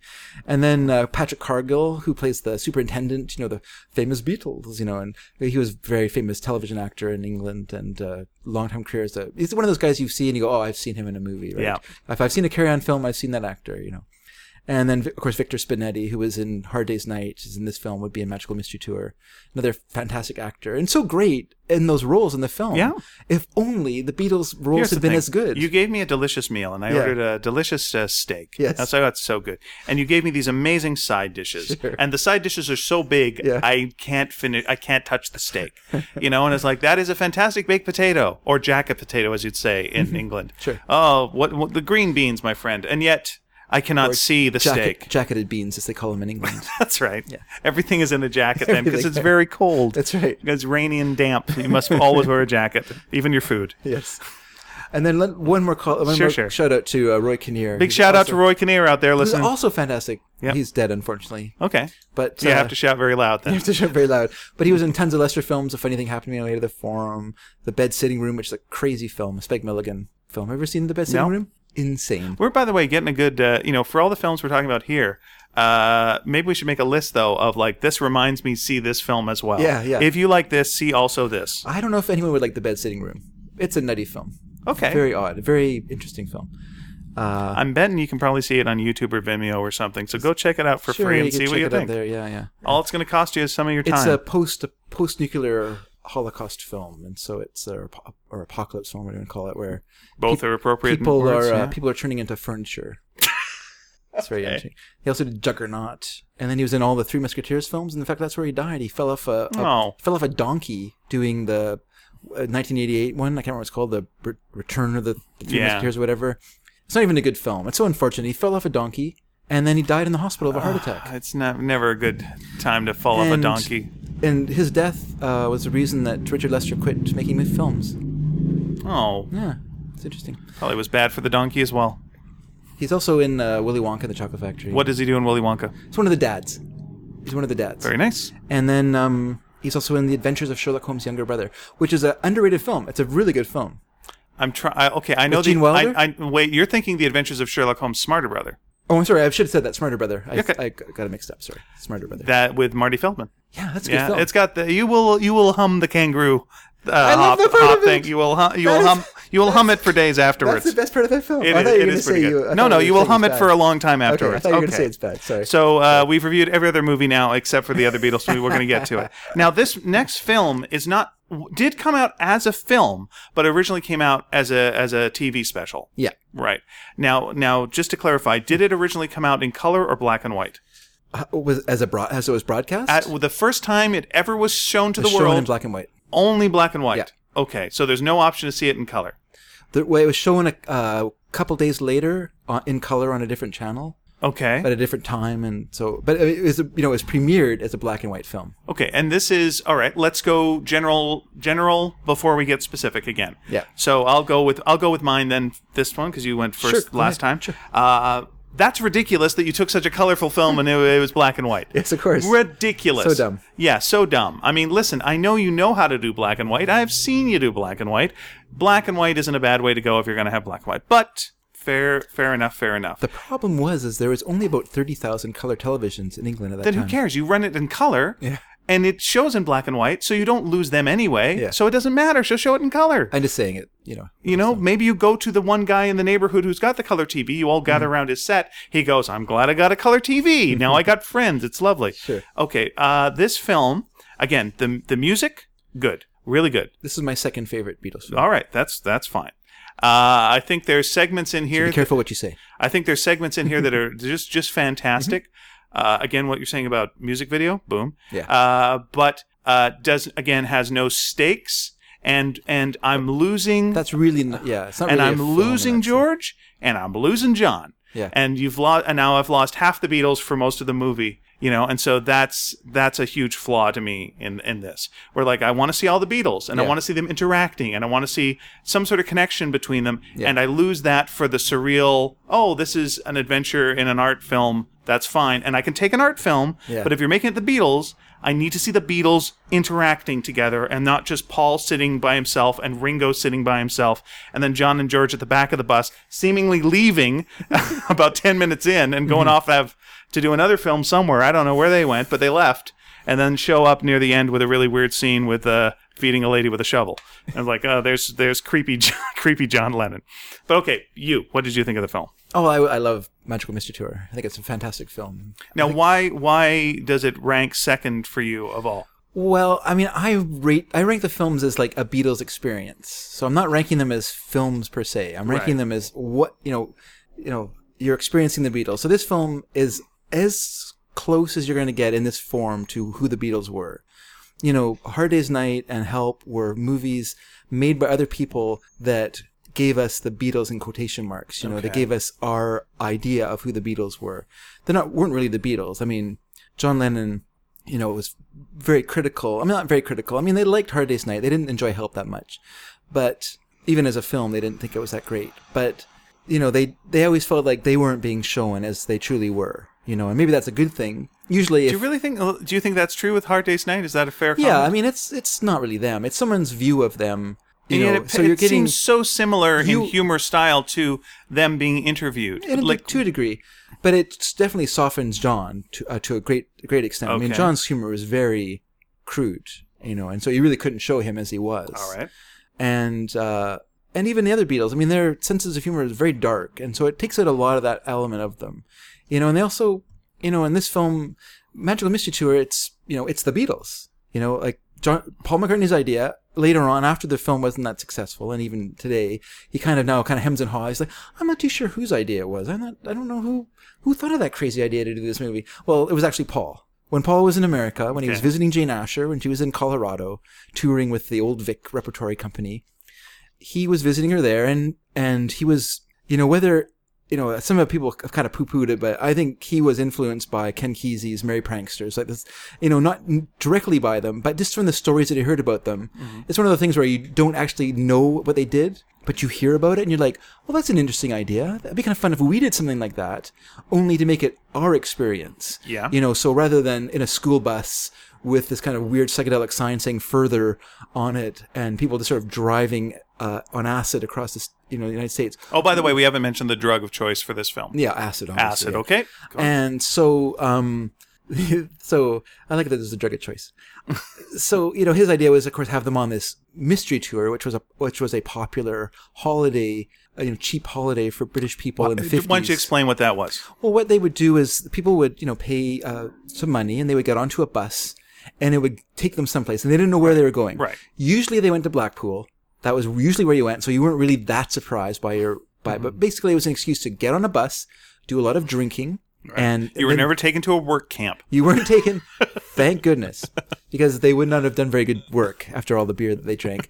And then there would be entertainment on on the uh, on the trip as well. All right. You'd have your courier, who is the Johnny, whatever his name is in the movie, or Jimmy. Sorry, I should say Jimmy, whatever is Jimmy Johnson in the film. Is that his name? The Sounds about character right. Who's ta- you know he's called the courier, and his job was to he was taking you. You're the package, and he's taking you on this tour. Oh, all right. And so, and then there'd be a hostess, you know, and then there'd be entertainment. So when we see that in the film with Shirley Evans with her accordion playing songs that all, all of the Beatles would have known from their youth, from yeah. listening to parents uh, sing, uh, doing sing-alongs and stuff like that. Right. around I the mean, old that's something piano. in uh, in British culture we don't really have in North American culture, which is at the pub, at home, you would sing, and you would Depends. know, you would know, but you my would, my parents or my dad my dad grew up in a family that s- Okay. sat around the piano and sang. It depends where, where you. But you know what? You never you, culture. you never while that was happening had to say to your neighbors, "Hey, you shut up. We're singing over here. We can't hear over your accordion." yes, you because know, it they was a- weren't in terraced row houses; they had their own separate right residences. But I'm so it was- saying like it was a common thing in England that, that people would know the common songs. Sure. So when you're on a bus, no one's going, "What's this song? I've Yeah. never heard of it But, before." you know, there's it's a like a hymn at church. There's a Everyone scene knows in, it. uh, in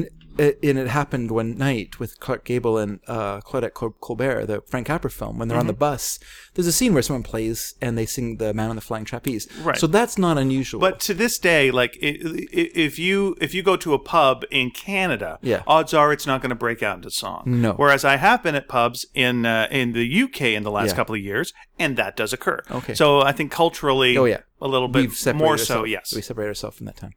But um, so he- so so what he did was he drew a circle. He when he got onto the plane and they're heading home, he brought a, This is Paul. Okay. yeah he borrowed a notepad from the stewardess and he drew a circle, just a circle on a piece of paper. right.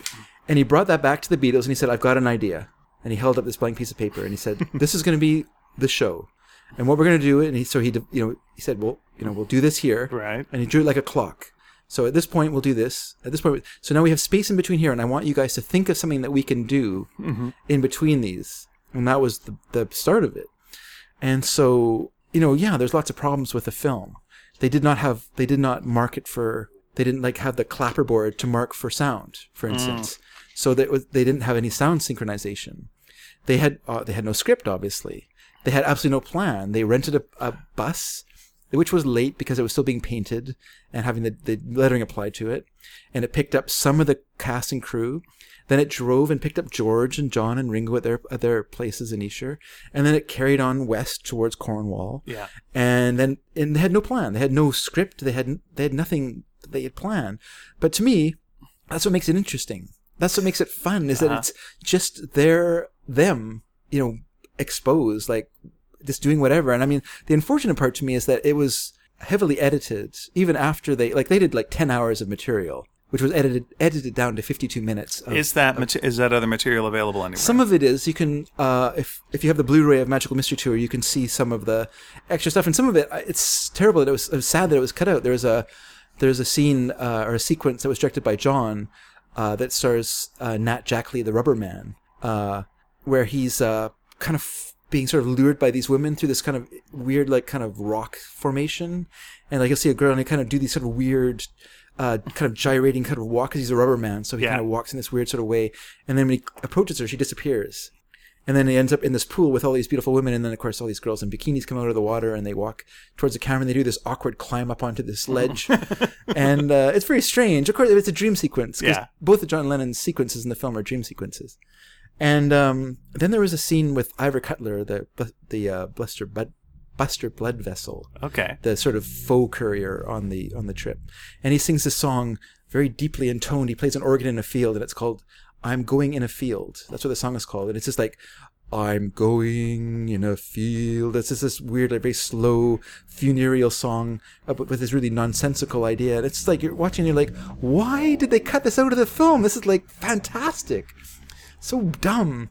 If only you could have been there and said stop. And there's also uh, the band Traffic uh, contributed uh, a musical segment to segment to it as well called "Here We Go Around the Mulberry Bush," and it's not their best song, but it is interesting, and I, you kind of wonder why why was this put on the cutting room floor. The only thing I can think of is that there was a film that came out called "Here We Go Around the Mulberry Bush" Mm-hmm. that used that song, and maybe there was a conflict between the two. I Now, don't- I don't know. now uh, y- we haven't mentioned that the film doesn't end with a Beatles song. It ends with a Bonzo it song. ends with oh no, it ends with the Beatles song. It ends with uh, "Your Mother Should Know." okay, very good. But the Bonzos have a, a big song at the end. That's They right. have the big so, a big number, you know, at the end.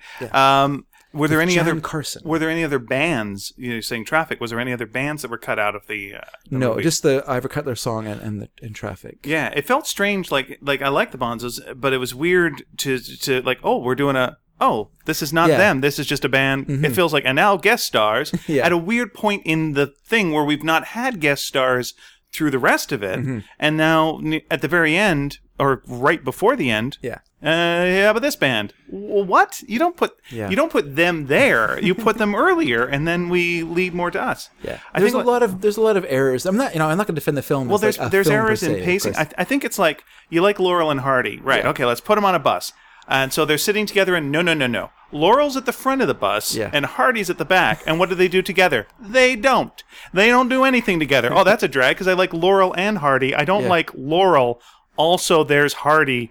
Uh, doing some business over there, and don't that's my big problem. Is the like Beatles they're didn't- not the yeah, Beatles; the they're Beatles the didn't- individuals. the Beatles didn't want it to be like Hard Day's Night or Help, where it's we're the Beatles and we play these characters of the Beatles. I understand, but it looks like that's not who they were. But it looks like so they you don't would have been even more disappointed if they were together because they wouldn't have acted as they acted in Hard Day's Night or Help. I well, you know, I, I maybe you wouldn't I have would. got that. You wouldn't have got that jokey Well, then I mop don't- top element. So they it's- weren't the mop top. They right? weren't, I get Beatlemania that, but was over. so what I get is them not knowing each other. It seems like they all just happen to be traveling on the same bus and unaware. Like Mm-hmm. like Paul, you know, is there sort of s- knows that Ringo's there, but you know, John and George. It really does feel like John and George are goofing around like kid school kids, I love and that. I'm all for that. Yeah. But then leave. You know, they're not around then later. And if you're going to edit the movie, Yeah. then just edit it so we Oh, see no. them at the end so they're still there joking around. It was terribly planned. It's not terribly planned. It's No, no, terribly it was, edited. it was terribly planned. And That's not even planned. No, no, it was it was very ably edited. It was just it was edited with what they had. Oh, I disagree. I think you can. I think you can still, as long as you show show that they're still there, and you probably do have footage Yeah. of the two of them there. Just just to just to give me the illusion Yeah. that they've all stuck around on the no, bus they- this they whole were time. there the whole time. But it feels to, what it feels to me is like even they didn't want to be around on this, and they took off. Like if John and George left, why should I keep watching this thing? Wait, they're not. e- This is a different band at the end. The whole band leave. Like what's going on? And then oh no, we're back to your mother should know. Okay, that's but John fine. and George are there for the, the Bonzo one. Okay, They're- that's that's They're fair. center stage for that Yeah, that's that's ogling. okay. That's and that's fair. But then, like, where are the others? It's just I you don't know, know. I, th- I disagree with you because how many Beatles do you take away, and it's we have still Ge- the Beatles. But we have George Harrison sequence. That's the, uh, George is obviously there for that, and Oh, no, the I other Beatles understand. are in that sequence. okay. are you separating the, vi- the those sequences from the rest of the film? I'm just saying, like, So together. those sequences aren't part of the aren't like. So when you think of the continuity of the film, you're not including like Blue Jay Way or I Am the Walrus as okay, I am having the, the I band am in the it. Walrus is the one exception, which really feels like. And that's the most played, you know, piece now. Like, if you've seen anything from this movie, you've seen that. Mm-hmm. yeah because it's Good- great. Well, it's well because it's great, but it's also the Beatles. Like Yeah. it's all four of them, full on, full in. Here we go, and then it's it's spectacularly shot. Like it's great looking. It's weird. It's great looking, but also it's it's them. You know, like you get John doing his weird eye thing during it, and then and then uh, Paul pointing to Ringo before before Ringo starts playing at the start of the song. He gives this kind of like you, Yes, and and then I would love to have seen more of that in the movie. and then um, that fa- fantastic scene of them following the bus as it's slowly moving along, and then and then the characters in that long kind of I don't know what it was a reconditioned tent or something like that, where they're, Yeah. they're walking along with their with their bathing caps on, and then the policeman holding their hands walking along, and then the photographer following them, and it's all very. s- I mean, that's just a fantastic. Look, you can even you can go like Imagine the that's so sequence. good that it justifies the whole yeah thing. yeah. And you can't. And I know that's I your say that. favorite song as well. so I would so say that. you know you've got double But also your double moth- down on But also that one. your mother would know is a fantastic sequence as well. yeah, just by that point, I've lost faith in the film, and I'm, I guess by that point, I'm like, oh, I don't know if they know what they're doing. No, they probably don't. and now we're like, oh, well, that's nice to Anna, and we're done. It doesn't matter though because it's so great. Well, what? what okay, Like all your complaints don't matter because it's great. that's that's what it comes down to. you would be a terrible reviewer. Pro- Possibly. Listen, Roger Ebert, all your complaints don't matter because this film is great. Yes. Good day, sir. I would I say said that. good day, I sir. will say that to anyone. Uh huh. you know, like I mean, I mean, sure, someone could. Let's take a. Well, listen. Let's in take that a case, favorite let me t- film. no no no no. Let me let me just go with what you just said, which Yeah. is all your complaints don't matter because it's great. Yeah. You have now negated the reason for doing any of these podcasts at all because you could just start every episode by going, "So, what we're talking about today? Uh, okay, with the Beatles. Well, any complaints don't matter because it's great." And that's our whole podcast. So, uh, bye. Yeah. You know, no, I mean, no that's reason true, pointing out though. any flaws or any uh, things that could No, have no, been and that's might not have true. been. And you can point out all the flaws that you want. Uh Uh-huh. But in the end, it doesn't matter. but in the end, because it's great. that's all I'm saying. Like Yeah, you can. like in that Beatles song. And going in to- the end, it's great.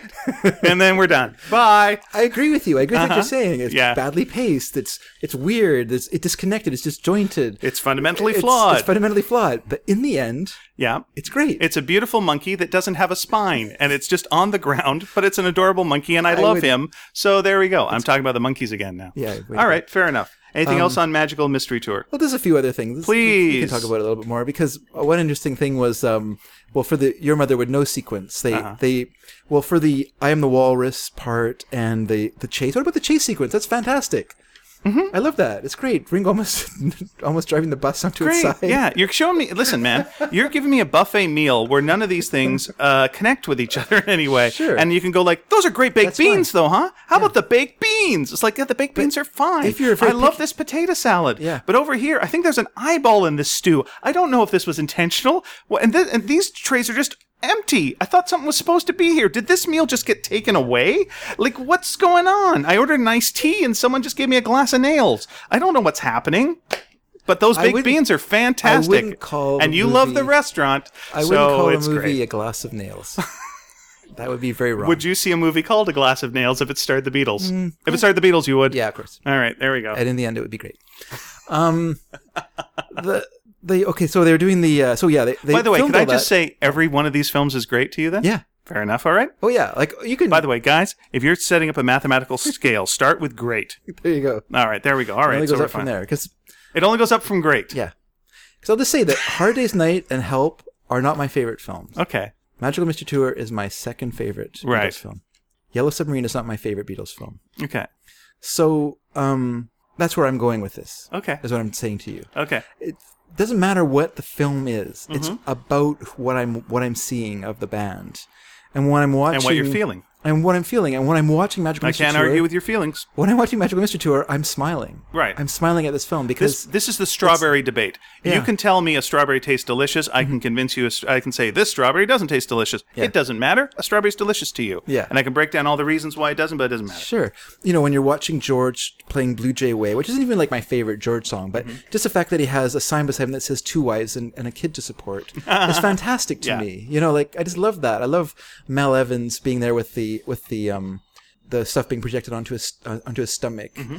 And the use of the prism lenses and stuff like that, where the Beatles were, you know, because Ringo was really into photography, and so he brought, he is the director of photography of the film, and he brought like lots of lenses and things to try out little tricks Right. and stuff and just they you know it's just so much where they're just experimenting or just trying things you know let's have some fun oh and we missed the greatest part of help actually which was the intermission where the beatles they're just kind of bouncing up and down in the field and throwing Sure. flowers at the at the camera All right. that's the best part of that movie let's okay. face it There we go. Yeah, you can face that. That's fine. Face it up. you don't think that's the best part of the film No, of course I don't. Of course, uh, I, the walrus is the best part of the no no film. i'm talking about help oh, and help. yeah.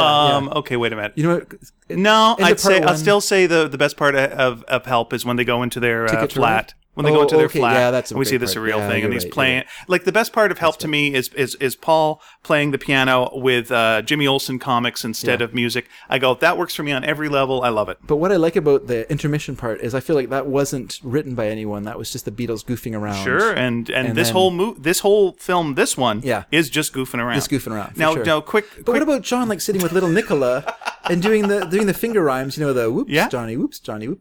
I just It's super I love charming. that. It's super charming. it's yeah. super charming. I would love him to have it's- stuck around for the movie. and it's an aspect. It's an, but he was there for the film, and it's just like Kinda. you say, it's kind of haphazardly edited. So you know, things like that kind of got left out. Right. I mean, they seriously thought it was going to take a week to edit the film. Mm-hmm. Seriously, they, they they thought that. I mean, it ended up taking like I can't remember exactly. It took many weeks to edit it. Nowadays, I could see how they would take a film like that. I mean, it's an easy fix. You just take a film like that and go like, I understand we're going to like make em ups. Yeah. But like start an end point for each of these scenes Mm-hmm. and we'll do whatever you want to get to the end point. Then we're going to have a clean edit. We're going to be fine. Sure. And just generally pace where this is going. The roughest of rough plots. You know, we're going If to get only there. they'd done that. If, if Instead of only drawing a you'd done that. circle. But you know, as artists, it's okay to take a risk, and it's okay Exactly. for not everything to connect. And I res- and listen, as much as this isn't my favorite, I respect this one. Mm-hmm. It's weird, and I respect you know I respect it more than I respect help. Yeah. you know, I, I this Yeah, one because they're it's taking risks as an artist. you right. know, like- Mm-hmm. whereas that one just felt too many safety safety wheels on the bike. Yeah. you know, That's true. And this is That's right. this is fine, and it's crazy town, and it's still it's still enjoyable. That's right. Uh, the scene, yeah, the, yeah, boy, I wish I wish they they had actually, you know, when Like, you I see love the spaghetti scene. I think yeah, that's fantastic. Well, I'm just gonna go like I fantastically wouldn't have fun. Mm-hmm. minded more of that. Like every time you see John, That's what like, I mean. Like the Nat Jackley sequence Yeah. should have been there too to add more of that That's kind right. of you you sense of you know the weirdness. Mm-hmm. thing is you can build up a taste for something, but the, f- if you only get one of it and you get one of it so far, I think it's near the end, Yeah, it is right? near the end, yeah. yeah. that's too far near the end, man. I need this near the beginning so you can like make me go, oh, this is the kind of thing I'm going to be into, Sure, and then like you can you can go darker and deeper as you go along. Yeah. You watch like a you watch like a Monty Python film, and you know you don't start with the guy exploding in the restaurant. That's Yeah. not your starter. F- f- thing you pace it out and you Yeah. put it over there and you build your Spo- tolerance to- Spoilers, everyone. Spoilers. no, but I didn't say what happened specifically. Maybe he's exploding with joy. Who knows? Um, so yeah, so those sequences that I mentioned that we keep getting. So I am the walrus, the ra- the chase and stuff like that, or the race. Um, were all filmed in like a in a, a RAF uh, airfield, and those big giant cement things are actually uh, flak barriers to keep the planes from getting hit by gunfire or by strafing from fighters and stuff like that during, cool. the, during the war. And then they had a big giant hangar, so that's where they filmed the uh, "Your Mother Should Know" sequence as well as the restaurant sequence. And so they built this big giant staircase, and they had all these, they they brought in all these dancers, Yeah. Mm-hmm. all these people. They were paid like ten pounds for the day. They just brought in, uh, you know, various people from who were part of dancing uh, groups and stuff like that. So they all had their dancing dresses and their tuxedos already. yeah. So they didn't have to costume Bring your them. own clothes. They didn't have to costume them exactly, and so they're all ready to film it. And the generator blew. So they had to wait five hours for them to drive back to London and Yeah. then bring two generators back for the sequence. So all these people were waiting around. Yeah. And it was just, you know, it was just a nightmare, of course, because they wanted to go and people, you know, they're like, oh, please just stay, wait a little longer. We're going to have it all You ready know for what? You're going to be in a and stuff Beatles movie. Yes. Shut up. Shut I'm up, dancer. sure- I'm sorry. Are there any other dancers that would like to be in a movie with the Beatles? I got to stay with the Beatles for five hours. Yeah. Well, they weren't with the Boo-hoo. Beatles. The Beatles okay, were, you of know course, what, not though? You're going to be in the mingling. Beatles movie. So, you know, hush. But, uh, hush, dancer. What's your better gig today? So yeah, they finally got the finally filmed that sequence, which I think is a fantastic sequence. And what I love Yes! about that, what I love about it is John in that sequence, who is for whatever reason has plastered plastered on like the fakest smile you've ever seen, and then he's not wearing his glasses, so he can't see anything. So he can tell that he's one just being a goof and just doing this silly smile, but also that he can't see what he's doing. Yeah. And so he's just kind of got that, that a thousand yard stare of someone who everything's blurry, and uh, yeah, it's just great. And like I say, it doesn't matter because it's great. Fantastic. Now, let me ask you one more thing about this. Uh, later, this got released in theaters. Was it an extended version? or Mm-hmm. no, what it was just what it was, and it wasn't really released to theaters. It was it became like a rental. So like pe- people who had like college film clubs and stuff like that Oh, could okay. rent it, rent the print, and bring it to their, and that's how they made a lot of money. Right. So it kind of moved Did on. to it the eventually midnight- make its money back? Oh yeah, oh yeah, Eh, they were for fine sure. then. Well, the BBC bought it for ten ten thousand pounds. That's what they paid for the broadcast rights. Good deal. And they were they apparently were expecting about 20 million viewers. Mm-hmm. They got 13 mm-hmm. which sounds still it's a sizable Absolutely. thing. But there was a movie called The Square Peg that was playing on another channel, which was a comedy from 1958 starring Norman Wisdom and Honor Blackman that got 17 million viewers in the same time slot. And uh, and How then many people were in England at the time? That's a okay. quite a few. Quite a few. and then um, Top of the Pops. Mm-hmm. It's it it got 15 million. I don't understand that at all. Uh, that makes no sense to me. A TV show, a David Frost special called Frost Over Christmas. yeah, okay, that's fine. that got 14 million. oh, wait, uh, these aren't all playing at the same time. And uh, No, they're- you're not No, talking- these are all f- var- various times during the during the during the day. Okay, good, good. So I'm 'cause just saying relative There's no to- way Top yeah. of the Pops is playing opposite the Beatles and Top of the Pops beats the Beatles. That does not occur unless something has gone wrwrong electronically. And then uh, Brigadoon was also playing that night and had 13.5 million viewers. That's great. It's So- a great musical, folks. It is a great Brigadoon. You ever musical. seen Bri- Brigadoon? Gene Some Kelly, Good stuff. Van Van Heflin, I think, is in it, and uh, I don't- it doesn't matter, Dave. You know why? what's that? It's great. It is a great film. Not as great as Singing in the Rain, but it's good. Um, yeah, and so it uh, apparently it was in t- the Magical Mystery Tour was in 25th position in terms of viewing for that for that day. Okay. So not great, not a great performance in terms of what they wanted. Um, and I think partly because the soundtrack had already come out, and it kind of gave people a clue what was coming. Yeah. And they're like, "I'm the walrus. Okay, I don't need to see what this is because I already know."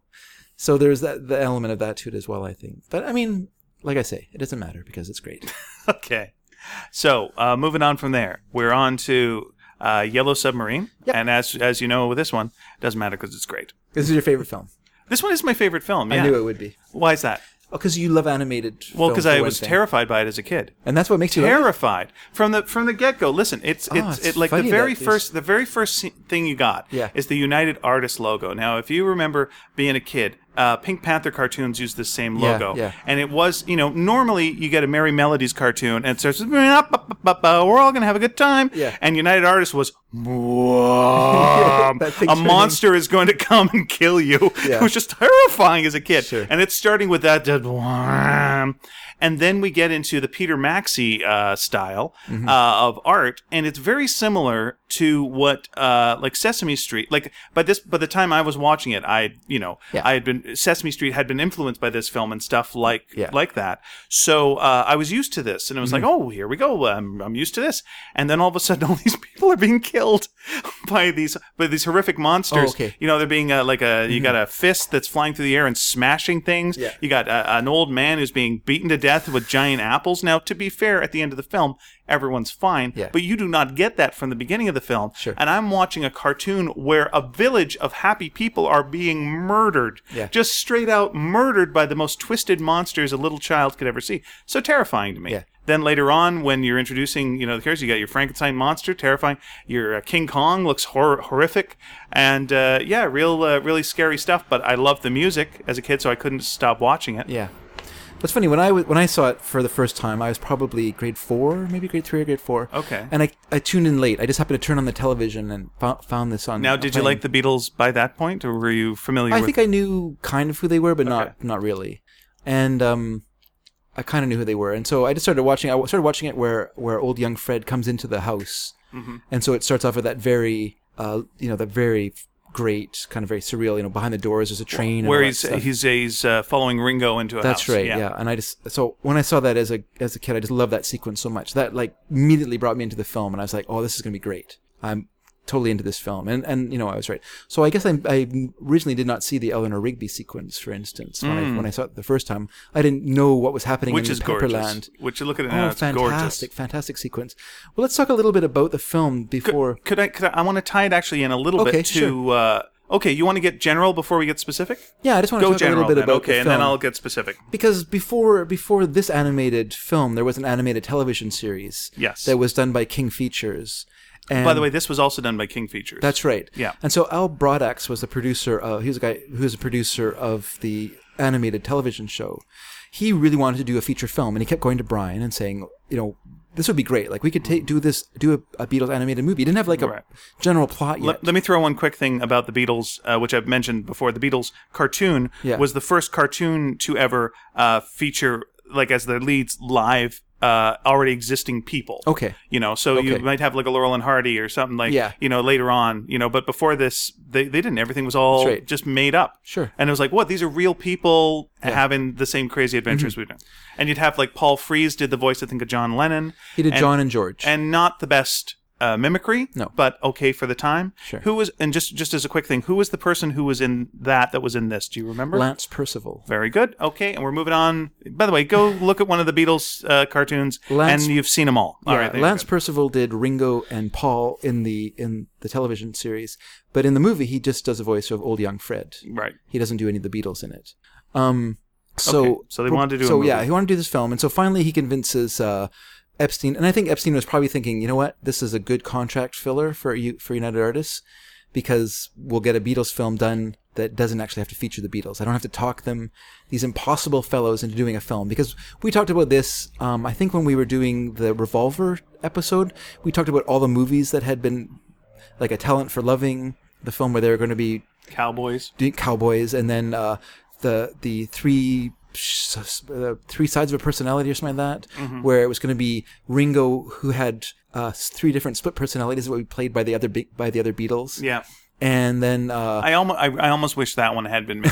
that sounds interesting. and then there was Joe Orton's Up Against It, which was kind of incorporated elements of Three Shades of a Personality or whatever that film was called, and then uh, and then also it ma- made the Beatles into like bloodthirsty revolutionaries, and they went to prison and they were caught having sex, and there's all kinds of very adult, and it was also very wordy. Yeah. It was very camp and it was very wordy, which was not the Beatles' strong suit. They they needed not to speak so much in the films. Yep. that was their that was their feeling anyway.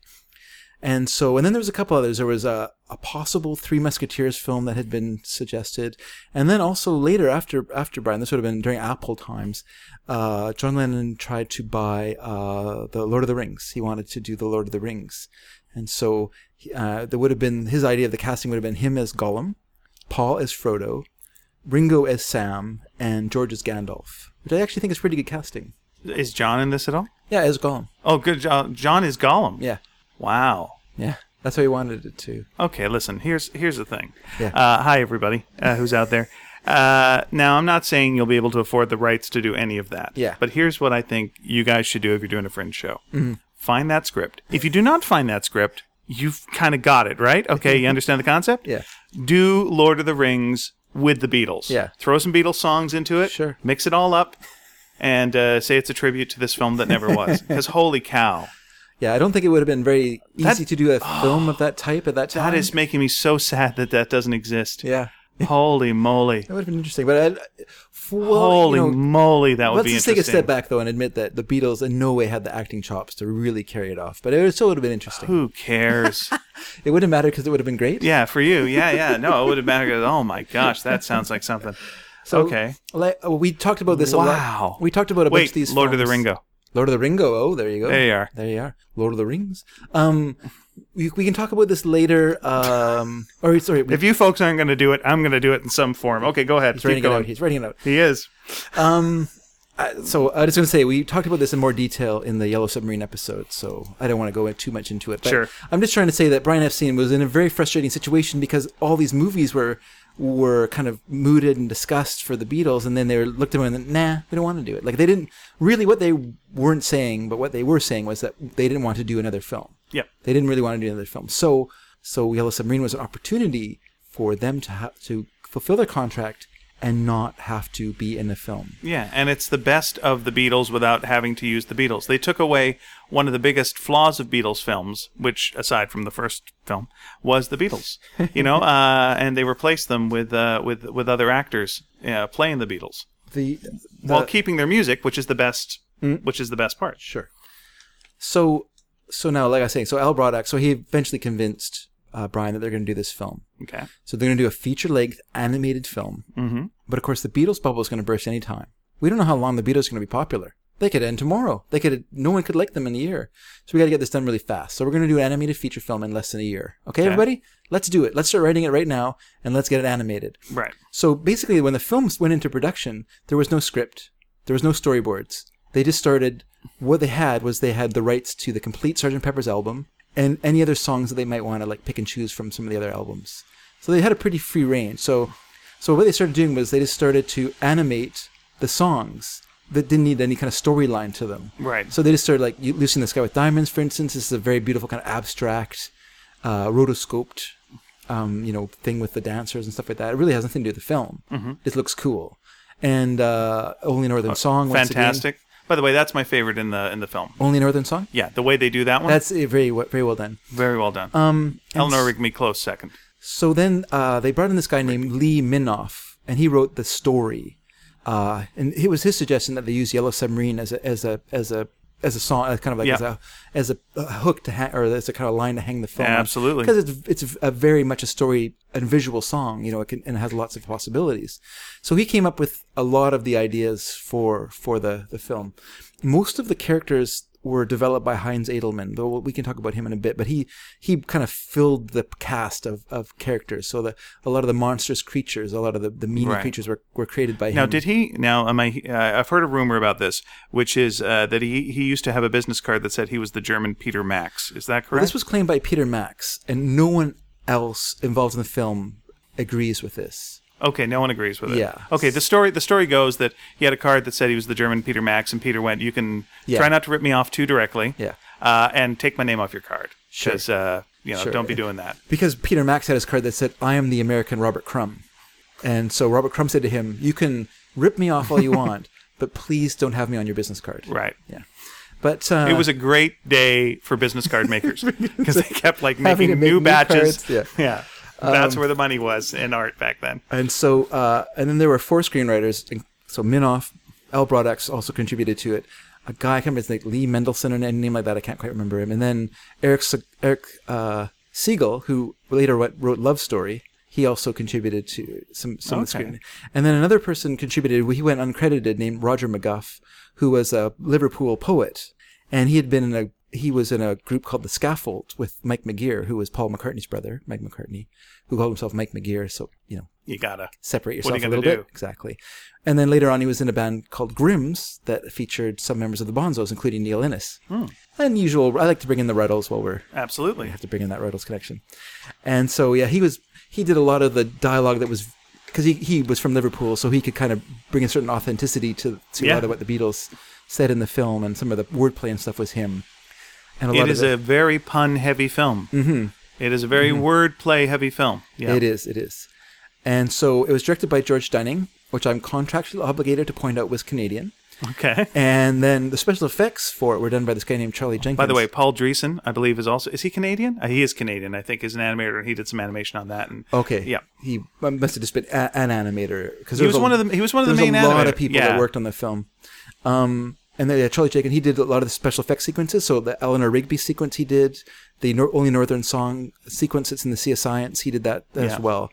And um, and then uh, and it was he it was his suggestion to bring in Heinz Edelman because he'd seen his work in a German uh, graphic design magazine, and he said, you know, who would really help us because they were having a lot of trouble figuring out how to make. They didn't want to use the the style from the cartoons, so they were trying to create a No. new style. Yeah. And so he said, you know, whose style would really work is this Heinz Edelman. We should bring him in to do the designs. And so he came in and brought in uh, that style. Now, were the Beatles hands off on this? yes, they had very little to do with the film. Nothing to do with it. Nothing at all. So the first time they saw it, it was complete, or did they no, see they it along saw the they way? saw stuff happening along the way, and they were impressed by it. well, because it wouldn't be complete because they were at the very end of it. they were yeah. impressed by it, but but uh, and there's two stories that kind of, that kind of go along. One is that the Beatles didn't want to do their have anything to do with the voices Yeah. in the film. They didn't want to take the time to do the voice the the voice stuff, and so and so they and so that was you know they used actors for that. And actually, in anthology, the Beatles say that that they actually preferred it that way. That that they preferred it to have more cartoony element to the voices than to have their real voices Yeah. in it, and they thought it worked better that way. 'cause it They were more separated- Beatles than Beatles. that's yeah. right. That's right. The other story is Al Broadax, the producer of the film, didn't really like the Beatles very much. He didn't actually think very highly of them, and so he didn't want them to be involved in the film. So he just they just wanted their music, and he just wanted their Beatleness, but he Yeah. didn't want them to be actually be doing anything in the film. So he wanted to hire voice actors. I don't know which is true or which is not true. So in the film, uh, Ringo, the chief Blue Meanie, and parts of George are played by this actor, uh, voice actor named Paul Angelis a guy named John Clive did John. Uh, the comedian Dick Emery did uh, Hillary or Jeremy Hillary Boob, and uh, Lord Mayor and Max. And then a guy named Jeff Hughes did Paul, and then Lance Percival, who we talked about before, who did George and Ringo in the TV series. He just did the Lord, or he just did, did uh, young old Fred, or and then. Um, then there was this guy named Peter Batten. So what, what happened actually was they could not find someone to do the voice of George that they were happy with Okay. and they didn't want too much overlap between the voices of of the guys doing the doing the voices. So that's why they hired, even though like the guy who played um, uh, Peter Angelus, who who did the voice for uh, for Ringo, he could do he could do all the voices if he want if he'd wanted to. He could have done all the voices, but then it would have been one guy doing all the voices. yeah, and then that sounds weird. It sounds it doesn't sound weird until it does sound weird. Yeah. And so George Dunning and the uh, the super the uh, supervising producer John Stokes they owned T- the, the film the company that made that did the animation for they actually there was like a company that did animation for ads and stuff like that and and tu- and and uh, sort of uh, instructional films and things so they and so they were hired to do this film and so but they were at a pub and they were just there and they heard this person speaking behind them and George Dunning who John Stokes said for a Canadian had a wonderful ear um, here's it said that sounds like George. Doesn't that sound like George to you? They listened to him and they said, yeah, that sounds like George. So they approached this guy and they explained who they were and they said, how would you like to audition for a part in this film? And the guy said, well, sure. So he came down, did it, and they really liked him. So he started doing the uh, voice for it. But it turned out he was a deserter from the British Army. he he was uh, supposed to be in Germany Yeah. uh, doing his service there, and he had deserted. And so, partway through the voiceover production, he got arrested and taken away. So that Peter Angelus had to fill in and do some of his do some of the George for him. Uh, so he ended up doing Ringo and George. Yeah, kind of interesting. That is interesting. Yeah. So, and then I'll just say one last thing before we get into the film was so this It was must be weird for that guy. Yeah. Did, so he went to jail, I guess. Like, Yeah. Yeah, and then you get out of jail, and it's just like really liked your movie. He wasn't credited. He Oh. went uncredited. Yeah, yeah. He wasn't credited. Um. So um. So yeah. So this was supposed to fulfill the Beatles' contract, but actually, because they appear very little in it, United Artists would not accept it as as a contract as a contract fulfillment, and so Let It Be became the final film of Ah. Okay. their of their contract. All right. But let's just talk about the film as in a general. way. Well, I think like here's uh let me let me say that it does what I wanted help to do. It it, it corrects the mistake help yeah. didn't. But as like I was saying, the best thing in help is they all walk through the door. Like everything looks normal on the outside. Mm-hmm. Yeah. Walk through the door. Yeah. Crazy, Crazy- world crazy town, inside. yeah. And what you get with uh, when you first see Ringo, he's in very much he's in regular London. Yeah. Like the the cops don't see the yellow submarine. The cop doesn't see the yellow submarine. Yeah. He's dealing with a cat Yeah. and just thinks Ringo's crazy. And you know, Ringo goes into a normal looking house. Uh, young Fred follows him into the house, Yeah. and then things go bananas because things look normal on the outside, but inside the Beatles world, everything is crazy. and it's it's Willy Wonka. It's it's nuts. Yeah. And and that to me was like, yep, that's exactly the right direction to go with. No, totally. Outside it's like this, and Eleanor Rigby and sadness. Inside it's this, and no one else can see it unless you And- unless you enter this and world. when the movie starts proper, when they're on the submarine and they're going to to to Pepperland, things are happening to the Beatles, mm-hmm. and like Ringo's on the on the creature out running around, and he pushes the button. yeah, he pushes the button. Why did you push the button, Ringo? And uh, Paul, Yeah, he was asked that over and over again for the rest of his life. Yeah. and all you know, their hair grows, and and they do what for the when I'm 64 sequence and things like that. You know, so it's things are happening to Well, them. I love I love how they're all introduced. You know, Ringo Mm. is wandering about, which is you know you you love Ringo wandering about in in a hard day's night. Sure. Mm. This feels like almost a tribute to that. then we're going into the house. This feels like a tribute. We didn't mention that the reason that he wandered about the way he did was because he was so hungover when he filmed that that he could barely stand up, yeah. and uh, that's with so In we- a hard day's night. In a hard day's not night, in the yeah. animated thing. The Not animated animated thing. character was not drunk. Not drunk at because that alcohol would dissolve the paint. that's right. So It's terrible for cells. So Ringo wandering around, that's that's a good entry point for people who, who you know, we've just heard him singing the song. Mm. Yeah. Right? Because the song's come on. So, th- th- of course, we should see Ringo first. Yeah. And he, uh, there's a cop talking to a cat. We're in the real world and we're about to go crazy. Yeah. So Ringo is your guide to that. Perfect. Sounds good. Now we go in. First guy that you see is like, we're taking to the Frankenstein monster. And uh, you know he, uh, he he drinks the the drink and turns into John. Yeah. And you could just like if if you're watching that and you're a fan, that's great. Yeah. You're just like, what? That's just crazy and great. And like, okay, now this is what's going to happen. We're going to meet all the guys. Yeah. George's surreal Eastern, yeah, has you the know, Eastern- beautiful, fantastic. Like, how are we going to get to Paul? Open the door. He just comes out like he's a rock star. Yeah. Everyone's cheering him, and he just looks like like just catches the bouquet. yeah catches the bouquet and is like, yeah, everyone's you know. Uh, taking the pee out of, of themselves, Sure, sure. You know, and that's great. That's like how you should introduce all of your characters one at a time. Mm-hmm. Boom. Yep. Good job No, no, yeah, it's great. and then we're on to the we're on to the the yellow submarine it's really cool inside if you're a kid that's neat if you're a teen you, you're loving the beatles everyone aboard go Yeah, and uh, oh, I watched the. I have the Blu-ray of that, and the s- the sound is fantastic, and the the mix of the the music is great as well. It's Mm-hmm. it's so great to hear those songs uh, all s- separated out into six parts or whatever. and they are they are like i know again it's not the beatles voices but it's almost more the beatles than the beatles themselves I don't, it captures well, their essence it captures, to me Well, it captures it captures our idea of who the Beatles are. Obviously, Well, it's it not who the captures- Beatles really are. No, but it captures the idea of who they'd be in this kind of world, in this surreal world. They like hit the they hit the notes of like all of their it's characters. kind of a weird compromise because it, it's them from Sergeant Pepper era, Mm-hmm. minus Paul's mustache. Like Paul doesn't have the mustache, but in every other way, it's them Pepper era looking. And then, But that's good for it's- clarification. So you know, it but looks it's different. it's their at, their behavior is is mop top, lovable Beatlemania era. You know, so it it has it kind of has a great compromise of so it you know it fulfills our wish fulfillment of them for them to be Mm-hmm. still be trapped in amber in a you know five years ago, and then it also has that you know but it has the modern look to it you know of to kind of capture that psychedelic period as well, and then you know then of course the film is is really well done you know it's actually quite funny and like like you say there's a lot of wordplay in it which the Beatles weren't comfortable with so it's great that it's just actors who Yeah. very glibly go th- move through all those all the the very wordy script and as well. uh, Jeremy is the nowhere man. They Yeah. do that.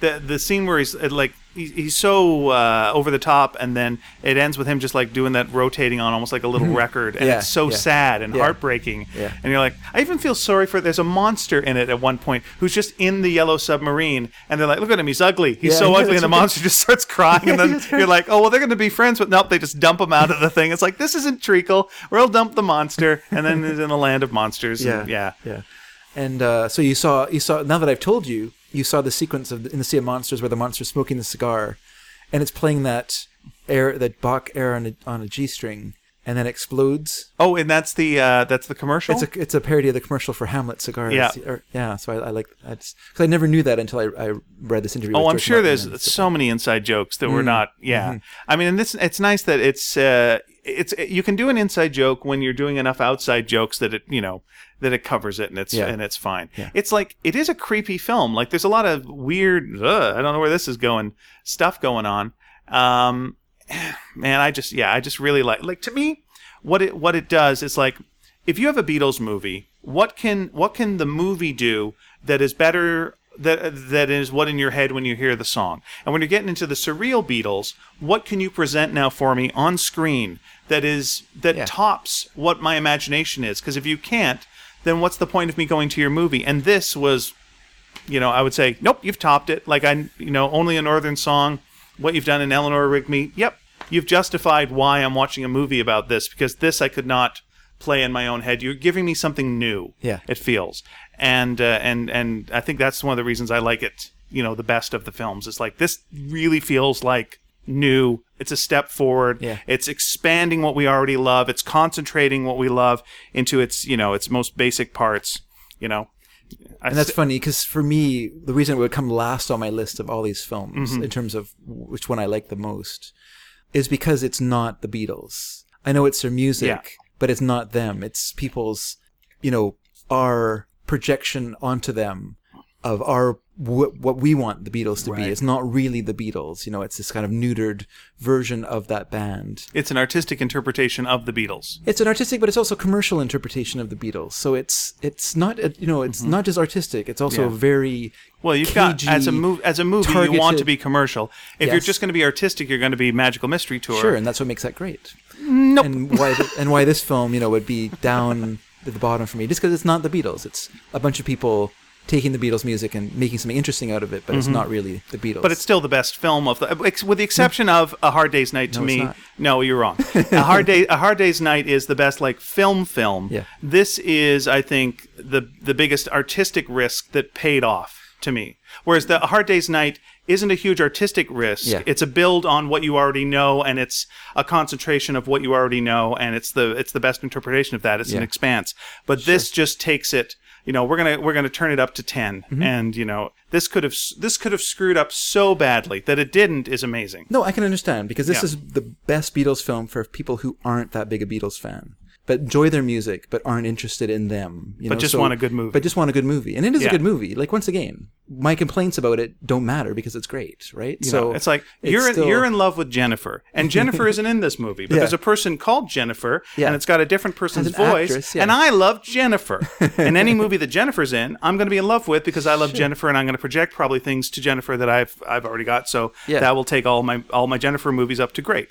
Fair enough. Yeah, yeah. And I don't like this fake Jennifer that's walking around talking like Jennifer. I get it. That's fair. Yeah. But no, I still love it because it's still the it's still a Beatles movie and it's still great. You know, like so, like I say, my complaints Mm-hmm. and it's got some of if you're just going to separate it as like some of the some of uh, if you're going to separate it as music videos Mm-hmm. Oh, yeah. Oh, it's got some of the best beatles music videos in it it's a fantastically done film and for its time, I mean things like them. Uh, rotating in perspective during the Nowhere Man sequence with Jeremy Boop's character. Yeah. And that's fantastic animation. I mean, that would be so hard to do. The Sea of Holes, the creation of that. Yeah. You know, just how difficult and only a it was. northern song yeah where they where the where the where the uh, submarine goes by Yeah. makes a cross you're like is this symbolic of a crucifix Yeah. nope it folds into a box Yeah. what's going on with this now we're all a bunch of boxes we unfold the box and you've got the four beatles faces Yeah, and yeah. then we've got like a, a you know interpretation of sound going out of Sure, their ears sure. it's just like yeah that's that's good stuff man well done The reason that that was great stuff was because it was cheap to do. Mm-hmm. Just like in uh, When I'm 64, because it was cheap Mm-hmm. to do the, all the numbers, which is a great sequence, having all those numbers counting up to It 64. looks like it looks like Sesame Street, and Sesame Street was inspired by this. Mm-hmm. Sure, sure. Yeah. But the reason they did that was because it saved money and animation time. Oh, it was limited animation. Oh, for sure. Whereas, More than limited. It was. now it here's was, uh, now he- here's another one of those questions you might not be able to answer. confined animation. Aside from Disney, was anyone doing animated films at this time? Probably not. Uh, I think it really was the first film that kind of broke broke from the Disney mold. And in fact, th- that was there's an, an interview with Paul McCartney, and he talks about how he was kind of disappointed with the film because it- because it wasn't Disney. It was it was this sort of different thing than what Disney was, Right. and he really wanted a Disney film, and which shows you that Paul McCartney can often be wrong, you know, because it's crazy that you'd want something different than what you get from from Yellow I, Submarine. I get you, but here's here's where I think he might not be 100. percent Okay, you and I both saw it for the first time on television, right? Mm-hmm. Okay, so like if you're seeing this on the big screen, Yeah. and you're, are used to a Disney film which has that smooth animation when you're seeing, I've never seen this on the big screen. yeah. On the big screen, this might Pretty look a little- impressive. It's still impressive, but it's not as No, no, no. It's super impressive. Okay. Have you seen it on the Oh, big yeah. screen? Okay. Yeah. to, to me though if you're if you're looking at that and you got limited animation i could see how you'd be a little oh i don't know but if you but if you see it on television for the Mm. first time it would actually look better than a disney film on television because a disney film is too scrunched up and they've got too much business going on whereas this actually works for television Well, we say that, but actually, when you look at the Disney films that were around at that time, which would be like Jungle Book and the Aristocats and Uh-huh. that stuff was like that, taking it down a couple they of were notches down a, from yeah. They weren't quite as well anim- animated as they were, and there was a it's more- not fantasia It's not yeah. Fantasia exactly. Whereas you see Fantasia on TV and go like, "That's all right."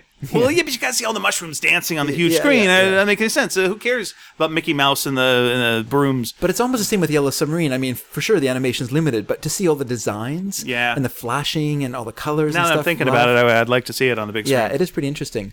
And I was reading an interview with um, the cartoonist uh, Richard Sella, and uh, he was tell talking about how his dad took he- him and his friends to see it in the 60s when it came out, when it was first released. And his dad went to the film with him, and about half an hour into the movie, his dad leaned over and said, I gotta go, this movie's killing me. Because it was just too much flashing and brightness Yeah. and stuff for, for his oldness. You know, just the same way that when I watch a video now or something very MTV ish, I can feel like this is just too much or watch a modern film now, I complain that it's too shaky and too much cutting. Yep. And it doesn't, it feels too, too, you know, it doesn't feel connected to me. There's no continuity to it. Whereas, you know, someone younger than me can watch it and be perfectly satisfied with Absolutely. this jumble that they're seeing. Whereas to me, it doesn't feel properly done, you know, and so I can, I can understand. I, what I'm saying is I commiserate with Richard Sellis' father, how he felt watching Yellow Submarine. I also really like at the end with the. Uh, I think it's a great use of all you need is love. Like even more so than the actual live performance Mm-hmm. Sure, of yeah. it to me. Yeah. It's just you know it it really it hits the mark and just seeing John dancing Hmm. you know and and you know that is the Beatles that's their voices now in the in the music while Yeah. while that's all going Yeah. along. You know it was just like yeah this is this is really feeling like this is the era this is the time this is the message this all goes through jeremy going up into the sky you know and uh, past the clouds almost into space and the word yes is there It's just like yep yep you got it this was what it was and Yeah, yeah. boom there it's you are Very much of its time. it's very of its it's representative it's a it's a picture of a moment in time well, I think, I mean, before the cynicism came it like I say, the, you know, it's kind of funny when you watch uh, like a Pixar film or whatever, and they always have like the the crew babies, like babies that were born during the production. right It's you know, it's a lot. You're like, wow, that's a lot of kids. But because those movies take like four years to make, because the production takes so long, this film was made in a year. well they also force all the animators to have sex Oh. this film that I see that's made are really terrible. I don't want to watch those anymore. Um, but this film was made in a year, and they had 13 babies born during, or like a dr- Okay. direct result of this film being made. You know, and even though in a year, I mean, they're not all born in that time, but all conceived during this film because it was such a hothouse. You know, one thing I forgot to mention was that uh, because there was they, you know, they had to keep the production going.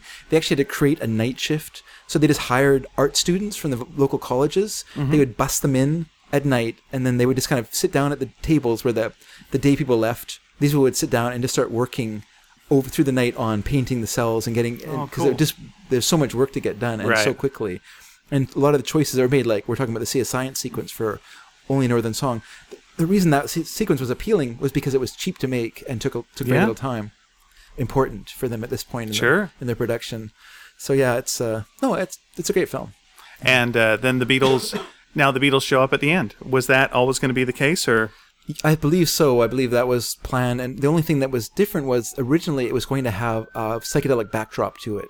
Uh, they were going to add like an animated backdrop. is that why to they're it. in front of a black background Yeah, yeah, but they didn't have the budget for it, and uh, rude policeman. Well, it was an ambulance, and I feel guilty for uh, insulting it. Um, anyway, so I can't remember what I was talking about. you were talking about the background going to be psychedelic Oh, that's right. But yeah, they didn't have the ba- the money for it, so it just ended up with the the back the back the brown or black background. But that it t- had. to me, like that w- again, you know, your It uh, works. your flaws uh, then become your style. Yeah. you know, it's like we've seen it all. We Yeah. don't need that. Yeah. Like the the biggest special effect you can give us at this point is the Beatles. Yeah. and you've just shown up. Yeah. and like we've fallen, like as an audience, we've fallen in love with the Beatles through this. Yeah. Mm-hmm. they've just rescued Pepperland and they've, uh, all this, and it's like it's the actual Beatles. Like you're actually thrilled, even though you just watched a whole Beatles movie. The Beatles showed up. Yeah. and you're like, oh, I didn't expect this at all. It's a great cameo. That's great. And, And they're this- all just goofing and having a nice time. and, And, with the great mo- and the great moment of pantom- British pantomime humor of the you know the the even bluer and meaner meanies are on the way. And, yep, and so they have, we have to sing, you know. Yeah, it's completely British pantomime. Yeah. It's great fun. And uh, I, I assume the audience would be singing along Oh, I hope so. if they weren't sour balls. well, you say you saw it in the theater. I don't remember people singing along with it. Ah, boo to it was them. one of those things where there wasn't like a full house, you know. How about you? Were you singing? Ah, I- Boo on you then, I'm sir. Uh, singing under my breath. Okay, that's fine. Then the blue meanies win. I believe me. he's- But to be fair, you know what? There's always blue meanies out there. There's always new blue meanies. That's true enough. And newer and bluer meanies, and we got to deal with those. Sure. So your least favorite and my my favorite. yeah. So let's move on to my favorite Okay. Beatles film. My least favorite. Interesting. Let it be. Let Yeah. it be. I love. this Or as film. I like, uh, I, I- I call it watching mom and dad break up.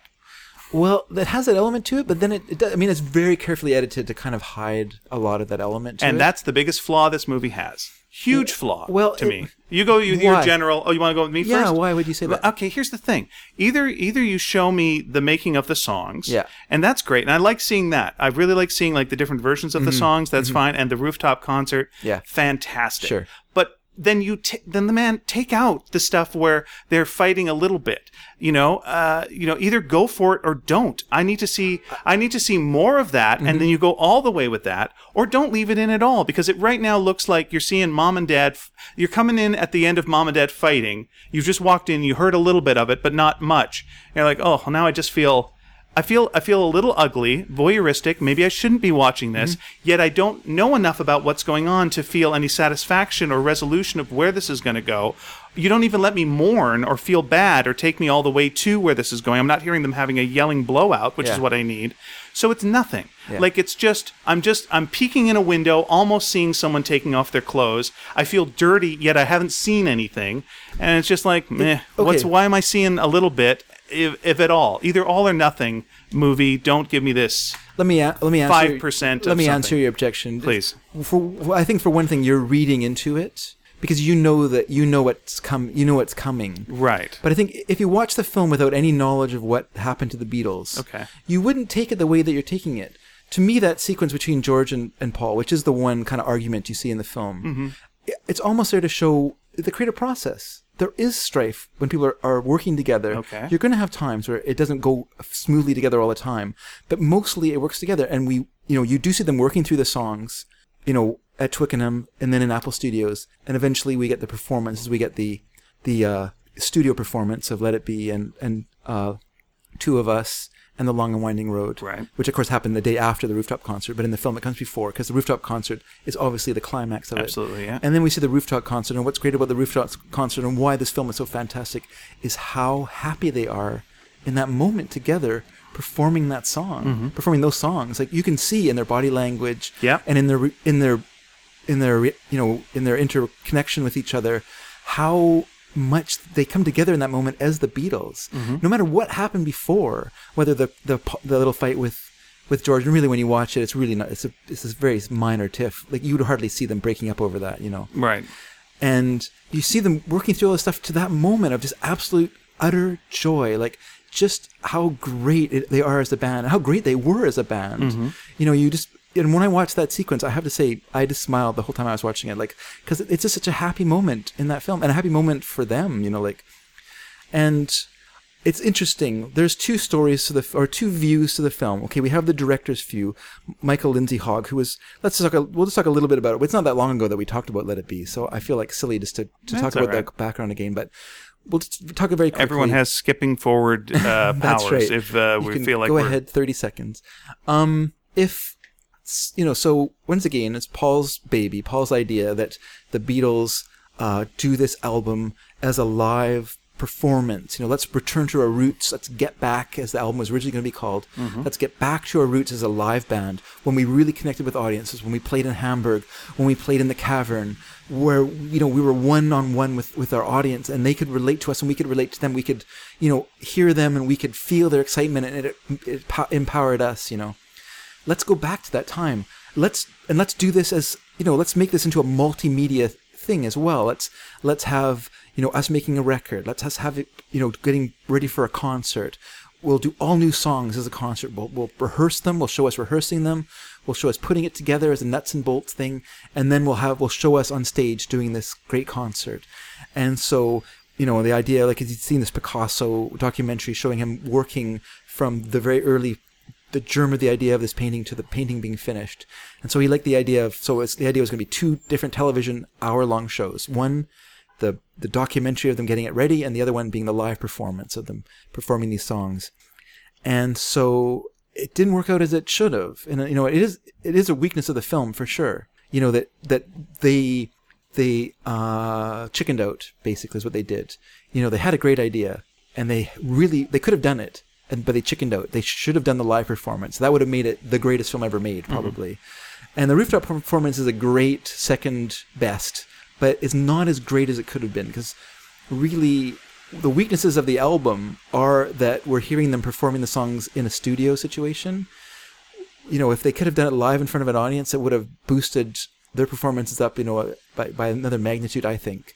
And it would have really kind of closed the circle like they brought in so they brought in this director named Michael Lindsay Hogg once again he was an American and uh, he had worked on Ready Steady Go and he dir- he directed the Rolling Stones Rock and Roll Circus so he had lots of experience with with working with musical acts and filming in a, in a live situation music and so they thought he would be the best for this so he came in on it and you know it, it kind of one of those things where you start off with a simple idea and it became more and more complicated you know rather than just performing in a smallish club in london they were going to perform in a mill they were going to perform in an ocean liner they were going to perform at the great pyramids or whatever and you know as it got bigger and bigger of course your ambition gets smaller and smaller because you create these giant walls of difficulty of you know transporting everything down to africa and then setting up there and ugh what a lot of work let's just go to a roof and so Yeah, as it does it serve the song. Oh. yeah Are you are you now putting so much of a beautiful elaborate frame around the piece of art that you don't see the art anymore? Yeah. Because like the frame is an African Exactly. mural, and it's like, all right, that's I can't not look at that. Yeah, exactly. Like a, a So I'm s- missing Get Back. a short residency at the Roundhouse in London would have been perfect, a perfect situation. Yeah. It's a smallish crowd, and you know you, you can do it over several nights so that you can pick and choose what you're going to show, and you can work up to you know you can kind of work through your nervousness playing for a live audience again Yeah. until your final show when you're really. I do want to really get into to it. that. Can I? Let me just ask you a bigger question, Sure. a big question, then we can get more into specifics. You're saying to me um, that I'm uh, I'm projecting my knowledge of what happens Yeah. Mm-hmm. after this film, and that is coloring what my my interpretation of the film is, which Yeah. is, could be fair. Yeah. Now, but you have knowledge of what the film could have been. Yeah. Now, does that color your knowledge of the film? My as to my my interpretation of the film. your no, interpretation it of the doesn't film, or you because- just write off what the potential. You know what it it was supposed to be, Yeah. and then what it ended up being, and I know what the film is, but then I also know what what came after, and that's that's tainting my uh, could- objectivity. it could if be you an- can have any objectivity to art anyway. Sure, and I'll just say a little bit more. So, so as the film went on, of course, it changed. Now, Michael Lindsay Hogg he produced a uh, he edited together a version of it, and Alan Klein, who of course at that time had basically taken over Apple uh, under the uh, uh, with the approval of George Ringo and John, particularly John, um, he did not like um, he did not like that cut. So he what he did is he wanted it to be about the Beatles and he wanted it to be a movie. So he forget about doing a television show. This is going to be a movie. That was his Right. first thing. And basically, he cut out almost everything that didn't involve the Beatles. So anyone else, so like, so you can see how little of Billy Preston is in the film, even You though he's see Yoko off the top, and then she's gone. she's she- she reappears a little bit, A little now bit, and but then. really, But yeah, and gone. very little. Like Linda Eastman, even less. Like Yeah. she comes in with her daughter Heather. They come in. yeah, go, where'd this girl come from? Yeah. You- Well, you Uh, do she- see them come in, but then, yeah, but, then like, huh? but, but if you don't understand like what the context is of it, like this is Paul's Yeah. stepdaughter, blah blah blah, you don't know. right. And so, um, You've basically walk into a rehearsal; they can't see you. You're literally a fly on the wall, but you can't control when you leave. Sure. But another point of view is from another person who was there the whole time, which was Glyn Johns. And to him, he said, you know what it- the movie lacked was all the laughter. He said, for me, and I felt for them, the whole time was just laughter. And we don't even see that. And We it's get a almost, bit of laughter. and it's almost like they don't remember it, you know, Okay. because because what happened to them colored their memories of it as well. You know, so they're looking back on it and they're picking and choosing what they want to remember from that time period. And what they seem to want to remember was the strife and not the happiness of the rehearsals and the times that they were laughing and having a good time with it. And so and so that part of it kind of get kind of got picked and chose out of it as well. And so I think that there's lots of different viewpoints that kind of went into this film, but mostly uh, what I would like when they finally release this film, and they have to, because otherwise it's only going to exist as a bootleg, and I don't think they could, should be happy with that either. when they finally release it is to include more footage of people around them and more of the good times. It's Yeah. not just the strife, you know. And I think that no matter what happens, to me, once again, the rooftop concert, the, the studio performance and the rooftop concert trumps all that happens before it. And once again, it doesn't matter because it's great. Because that sequence is so fantastic. The music is so great. The happiness of the performance, their interaction with each other is so great that for me, that makes it the best film of all, all the films. Yeah, I think uh, like there's um, it's it's interesting because the roof, like the film itself, starts with them the assembling of the of the physical assembling of the uh, instruments. Yeah. But as things go, it gets to me very claustrophobic. There's a lot of faces. There's a lot of like you know when you're singing "Let It Be," it's just a lot of Paul's face. Yeah. We're really getting tight, and Yeah. you feel like. I've been in this studio a long time. Yeah. Mm. I need to get outside. So when you actually get on the roof, you feel like I can breathe. Yeah. The- I- you, you know what the air smells like in, in in London? It's like a nice gray kind of sky. It just Yeah. Mm-hmm. it's a little cold. You can, but at least you're outdoors and and yeah, that does feel good. It it, it, Yeah. it is a it is a relief being out of that studio. I felt kind of like I was stuck with them down there. I don't think there was a lack of laughter. Actually, I was surprised when I watched it. Yeah. because I was watching it for the first time yesterday. Sure. Uh, how much laughter there was? I Yeah. thought it was going to be a little bit more sour ball. Yeah, because you know everyone talks about you know the So- the, but so Geor- isn't the it- George. So isn't it interesting then that the person who was there feels like there wasn't enough laughter in it when Yeah, I mean, it is like it's weird. It feel it does feel like the end of a relationship, you know, where you're still going through the motions, you're still having an okay time. You don't hate each other, but Mm-hmm. Yeah. you know the seeds there, and you're going to break up, Yeah. no matter what. You know, you're you're having a great time. We had a lovely Christmas, but you know the next day is going to come, and it's not Christmas every day. Yeah. And the things that were bothering you before are going to bother you more then, and that's gonna that's gonna happen, and that's a shame. But yeah, they they were joking and having. I would have liked to have seen a little bit more. I would have liked to have seen a little more laughter. Yeah. I would have liked to have seen a little bit more anger. I could have seen anything. Yeah. But to me, it looked like the the film was playing it too safe. Okay. Mm-hmm. You know, it had music, so you know you don't. uh, And it's like if there's going to just be music. I'm cool with that. Like you want to show me the early version of a song and then you show me the later version of a song, that's enough of a documentary for me. But when you just tease it a little bit, Yeah. you know, throw a little bit of that and then when you have the knowledge of what happened afterwards and that there was the breakup and now I'm seeing a little bit of that, Yeah. as a documentary, I feel like oh, you didn't have enough nerve or didn't didn't have the wherewithal to give me Well, the- all of that. to be you're hon- being too polite. to be it felt honest, like. the only way they could have shown that would have been through past recollections, like have interviews with people. Because the really big blowout when George left was Yeah. never recorded. It happened at lunchtime. afterwards I just did, I did a little bit of reading and what they what what I was what I was reading on it was that a lot of the other footage just was was taken as too much dirty laundry.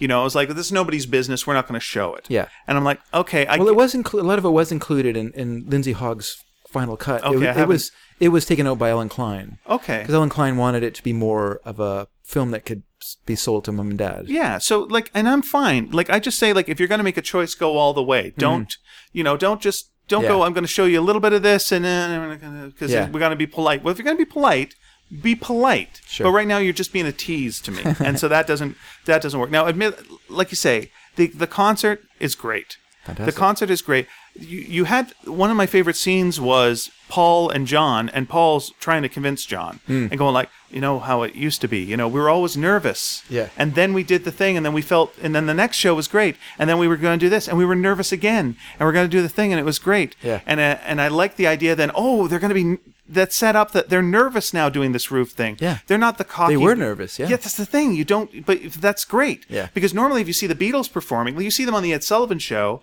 You know, the most famous kind of clip of them. You don't go, those guys are nervous. Mm-hmm. You go, yeah, they know it. They're nailing it. boom. Every time you see them performing, boom, got Yeah. it. Yep.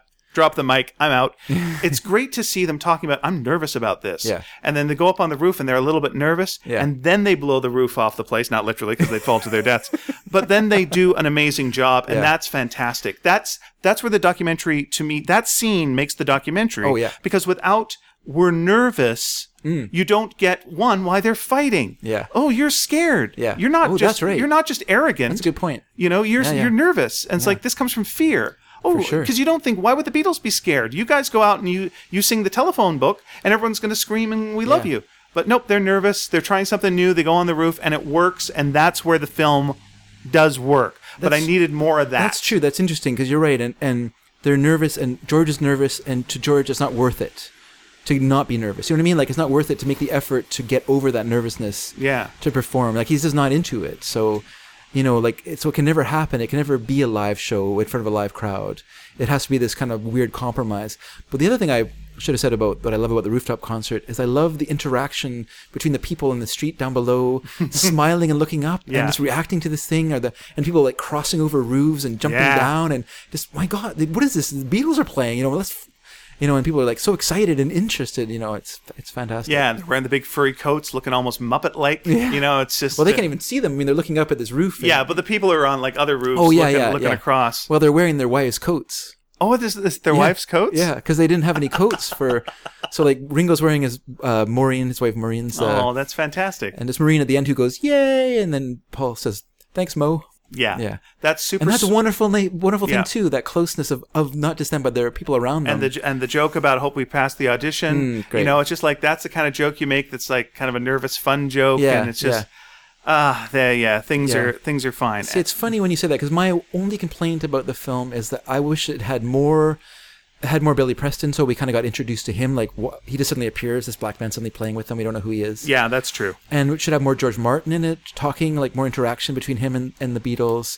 Like there's that great sequence where uh, John and, and Ringo are working on Octopus's Garden together, and Mm-hmm. then George comes out because he's like, oh, they're working on the song, and he comes out and he's sitting and listening to, it, and he's smiling, and he's like enjoying this song, Yeah. and they're- and he's like, okay, I can see this is working. This is going to be really good. Like this will be good on a, on you know wherever this happens to come up. This will you be fantastic. Mm-hmm. see why they're good, and that's and that's an important thing because again, you don't. I don't know how many of this these type of films ever were done before this, but you when None. You, okay, I'd there we say go. none. All right, but you get an album, and everything seems to have come just from like you know from, from Yeah. God's own head. That's right, You know, yeah. fully formed. Yeah. You know, and it's like it's nice seeing se- seeing the now- strain and struggle of getting there, of the fact that you have a little tiff, Yeah. and that you can't forget that you weren't allowed to play and your I'm, and I'm echoing totally part in fine. Hey Jude. Yeah, and I'm totally fine with like fear and nerves and that kind of thing. Like Mm-hmm. what I'd heard beforehand and why I didn't want to watch this beforehand because I thought it would just be a bummer was like when I, I I know like when it came out. John Lennon was complaining about it, going that it's just too much Paul. It's all Paul's face. You know, Yeah. they fell in love with Paul, and now it's Paul's movie. Yeah. And to me, that just feels so petty. And who cares? it's like a guy with a million dollars going, "This guy's got a million and five dollars. Yeah. I can't be happy with my million dollars Yeah. because of this. And it's like, who cares? And the other response is maybe you should have written more songs. Well, that's Because possible. if you had more songs to play, then there would have been more of John in it. but what's what's the satis- John? But what's the satisfaction that you're going to get out of like more FaceTime? Like, have you not got like it really? that have petty. you not like your fame cup? Is so overflowing Yeah. that we had to buy a new room because the whole room flooded. You know how much more do you want in that glass? Yeah. You know, so that that is a motivation of just like you know, if it's a battle of egos. well, at that point, I mean, there was a, it was a battle of egos. Right. I mean, and it that was to a me really is petty and childish- small and dumb. It was very and, childish And at that the end. kills a beautiful thing that you guys have. but if it's nerves, if it's nerves and of trying something new and then you actually try that new thing and you do it, or even if you fail, I'm 100% on board with you for that. Well, That's you know, cool. John as ringleader got the other two, Ringo and George, to go to Paul's house, and they threw a rock through his window. Mm-hmm. So I mean, that's the level that it reached, right? Just that kind Right. of childish nonsense. And so those sort of comments are a reflection of it. Those kind of comments. Could you imagine if that was in the movie? Like if you saw the rock throwing scene, like what a like how amazing that would be in a film. that would have been something else? Yeah, this is all you But that need is happened a little love later, guy. yeah. Mm-hmm. That's that guy, and that I think is the biggest thing that sou- that looks sour to me is all the song. I mean, and you're not always going to be what your songs are. I understand the art and the artist are a different thing, but when you have all you need is love, all you need is this, all you need is that, and then when I see you, you're a petty guy who just cares about the fame. Yeah. Boo! You know that really Sure. kills. Well, we're, we are we are people. We are manifest people. We can Right. We can encompass many contradictions. Right. Absolutely, but it feels like there's a there's a song, and I forget the guy's name, and I'm, I'm sorry about this. Uh, but there's a there's a song the guy does. Uh, it's called Tom Cruise Crazy, and the end of the song basically is all about why Tom Cruise is crazy. And it's like the saddest thing about him is he's the only guy on earth who can enjoy Tom Cruise. He can't enjoy a Tom Cruise movie because Yeah. he's Tom Cruise. Yeah. And to me, it's like, oh yeah, John Lennon can't listen to a John Lennon song because he's John Lennon. He Yeah. wrote the thing. He knows the process. Sure. He can't hear all you need is love. He can't be influenced by the Beatles in the way that the rest of us can. Sure. And it just feels like, And he oh, was you and he didn't was get- out of that phase as well. right, you know, but you can't hear the message Mm-hmm. that you've, you know, that you've colored everything with, and like you're throwing a rock through a window about your of one of your best friends. Yeah. Who would later be your best friend again? Of course he would. You don't throw the rock through a window of someone you don't love. Yeah, that's right. You know, that's not that's not something you're ap- apathetic about. And of Yeah. course, that love's going to swing around again. Yeah. Of course it will. Sure. You know? But smarten up. Don't throw a rock. What's wrong with you? That's Rolling Stone nonsense. Stop it. Or Throwing Stone nonsense. But I think that we can all agree that this is the best film. yeah. Unless, of course, John was without sin, in which case he could throw that first line. Oh, there you go. Yeah. Oh, yeah. We can all agree that this is the best film that we've just reviewed in the last ten minutes. That's fair. Actually, I just- but but I just every- love this movie so Mm-hmm. everyone that's out there right now, you know, uh, you don't have to make lists of things you love. You can just love everything equally. You don't have to make a list of what kid you love Mm-hmm. the most in your family. But if you were going to do that, Dave, how would you how would you do that? Well, I'll start with five and go to one. So it Sounds- goes Yellow Submarine, Help, Hard Day's Night, Magical Mystery Tour, and Let It Be. Good. I was actually asking you for your children, but that's Oh, okay. that's that's fair. My Uh, children, I cannot divide them. They are- Okay, they're I the would same. say Yellow Submarine for me is number one. Uh, two is uh, A Hard Day's Night. Uh, three, Magical Mystery Tour. Four, Help, and then five, Let It Be. Wow, Yeah. the music means that little to you. What are you talking about? Songs in Yellow Submarine are fantastic. But you don't see them playing them. And Ye- Let It You Be, they- hear them. You see them. You playing it. hear them. You see their their. You, You hear never- the songs. You know, like if I could go back in time, there's things that I would do. Like I, you know, we've had our friend David M on the show before, Right. And I consider myself so lucky that I saw his band play live shows in the '80s, right. His Because band was named No Fun. No Fun. Look it up online. Well worth your They while. did some some of the greatest shows I've ever seen in my life. Okay. And I, if I could go back in time, I would love to go back like and see the Sex Pistols play at the Screen on Green. Sure. And I would love to go back in time and, and see this and see the Beatles play the Cavern. Okay. Like that to me would be like so great to see. But and but seeing the end of Let It Be, you are almost seeing them playing in that situation where Right. it's just them in this magical moment of interaction and Yeah. Mm-hmm. stuff like that, and no other film can capture that. Okay. You know, and that's why it's the best film. So if And you you're if, wrong, if there was one if there was one that was just a concert film, that would be your best film. depends. No, it would be. It depends. Be- no, no, no, it would be because what you want to see, you want to see the Beatles performing and being the Beatles. Well, so no, because the, the there's- more the more I've the seen- film with the most Beatles in it, the most Beatles in it Yeah. would be your best Beatles It movie. depends because see, there's footage of them playing like live at a Candlestick Park and stuff like that. Can you see them? You can see them, yeah, yeah, and Yeah, it's cool. eh, but it's not that great because it's not they're not happy in that situation. Okay. you know what I mean? They're just Yeah. robotically playing. So it's not them at the cavern where they're joking with the crowd and they're playing some of their favorite songs and they're having a smoke break and they're eating sandwiches while they're playing. You know, Dave, Mm-hmm. I think I think the love that you're taking is uh, equal to the love that you're making, which is because you love you love these guys, and Oh, yeah. Mm-hmm. so you're bringing something to this, and then that's reflecting back on you, and that's paying it off, sure. and so that's what you're coming what you're coming with is is is affecting what you're leaving with, and that's fair. Yeah. Absolutely, but uh, but uh, you know that's why you can't, and we're gonna have this argument very briefly. You can't be objective about this kind of thing, especially when you have when I you agree. bring love into no, it. No, I agree. Yeah, that's right. These So- are totally subjective lists. I mean, yours is subjective, mine is subjective. I know. We've just had debates in the past over if art can be subjective or, or not, and I uh, agree. you have you have gone. No, there are there are guidelines, my friend, and, so- and this is how you sound when you're doing it, and you wear a mustache for some reason, and so on and so forth. But you Wear a- you a out tweed there, jacket with leather patches on the elbows. that's right. It's weird that you wear those on your knees as well. Mm-hmm. Uh, so uh, Says L- too much tho- about our shows. Those of you that are out, uh, we do these at pews and we do it in a praying position. That's right. We could only rent a church. Uh, those of you out there, gentle listener, uh, who uh, who feel differently than us, uh, maybe that you one want to. person still left listening to the show. Hmm? Maybe you want to. They can listen anytime. It's not. You don't have to listen to. That's what you said. Uh, you could give us your list of. Uh, Please of- do. You know, but you- listen, I don't want you to be limited by lists. You could also just tell me and Dave uh, something that you liked specifically that we that we missed in one of your favorite films, a flaw that you saw that we did not see. Any any of the above, you know, and we would. Uh, we, we, would, we would love to hear from you. Uh, also, by the way, we are going away after the next podcast. Yes. Uh, so we're going to be gone, probably probably for good, Yeah. uh, with, with, with completely Beatles. And you might be thinking to yourself, how can I keep completely Beatles near my heart Yeah. uh, past this point? That's right. Listen, the best thing you can put near your heart is a shirt. And if you go to sneakydragon.com, That's all doctors say that. That's right. They say, please wear a shirt.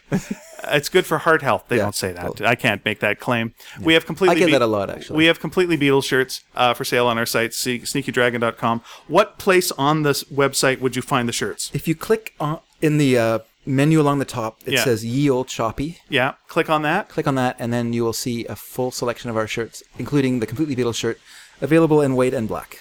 Very nice. We also have our tribute to our White Album two parter, which is your plain white shirt. That's right. So uh, there you go. Uh, and maybe we'll we'll sign that one for you too if you ask us to. I'm just throwing that out there. So anyway, that's our merch. Uh, and at Sneaky Dragon, that's where you'll find our message board where you can uh, talk to us. You can also go Leave face- your lists. Yep, Facebook. We have a completely Beatles uh, page.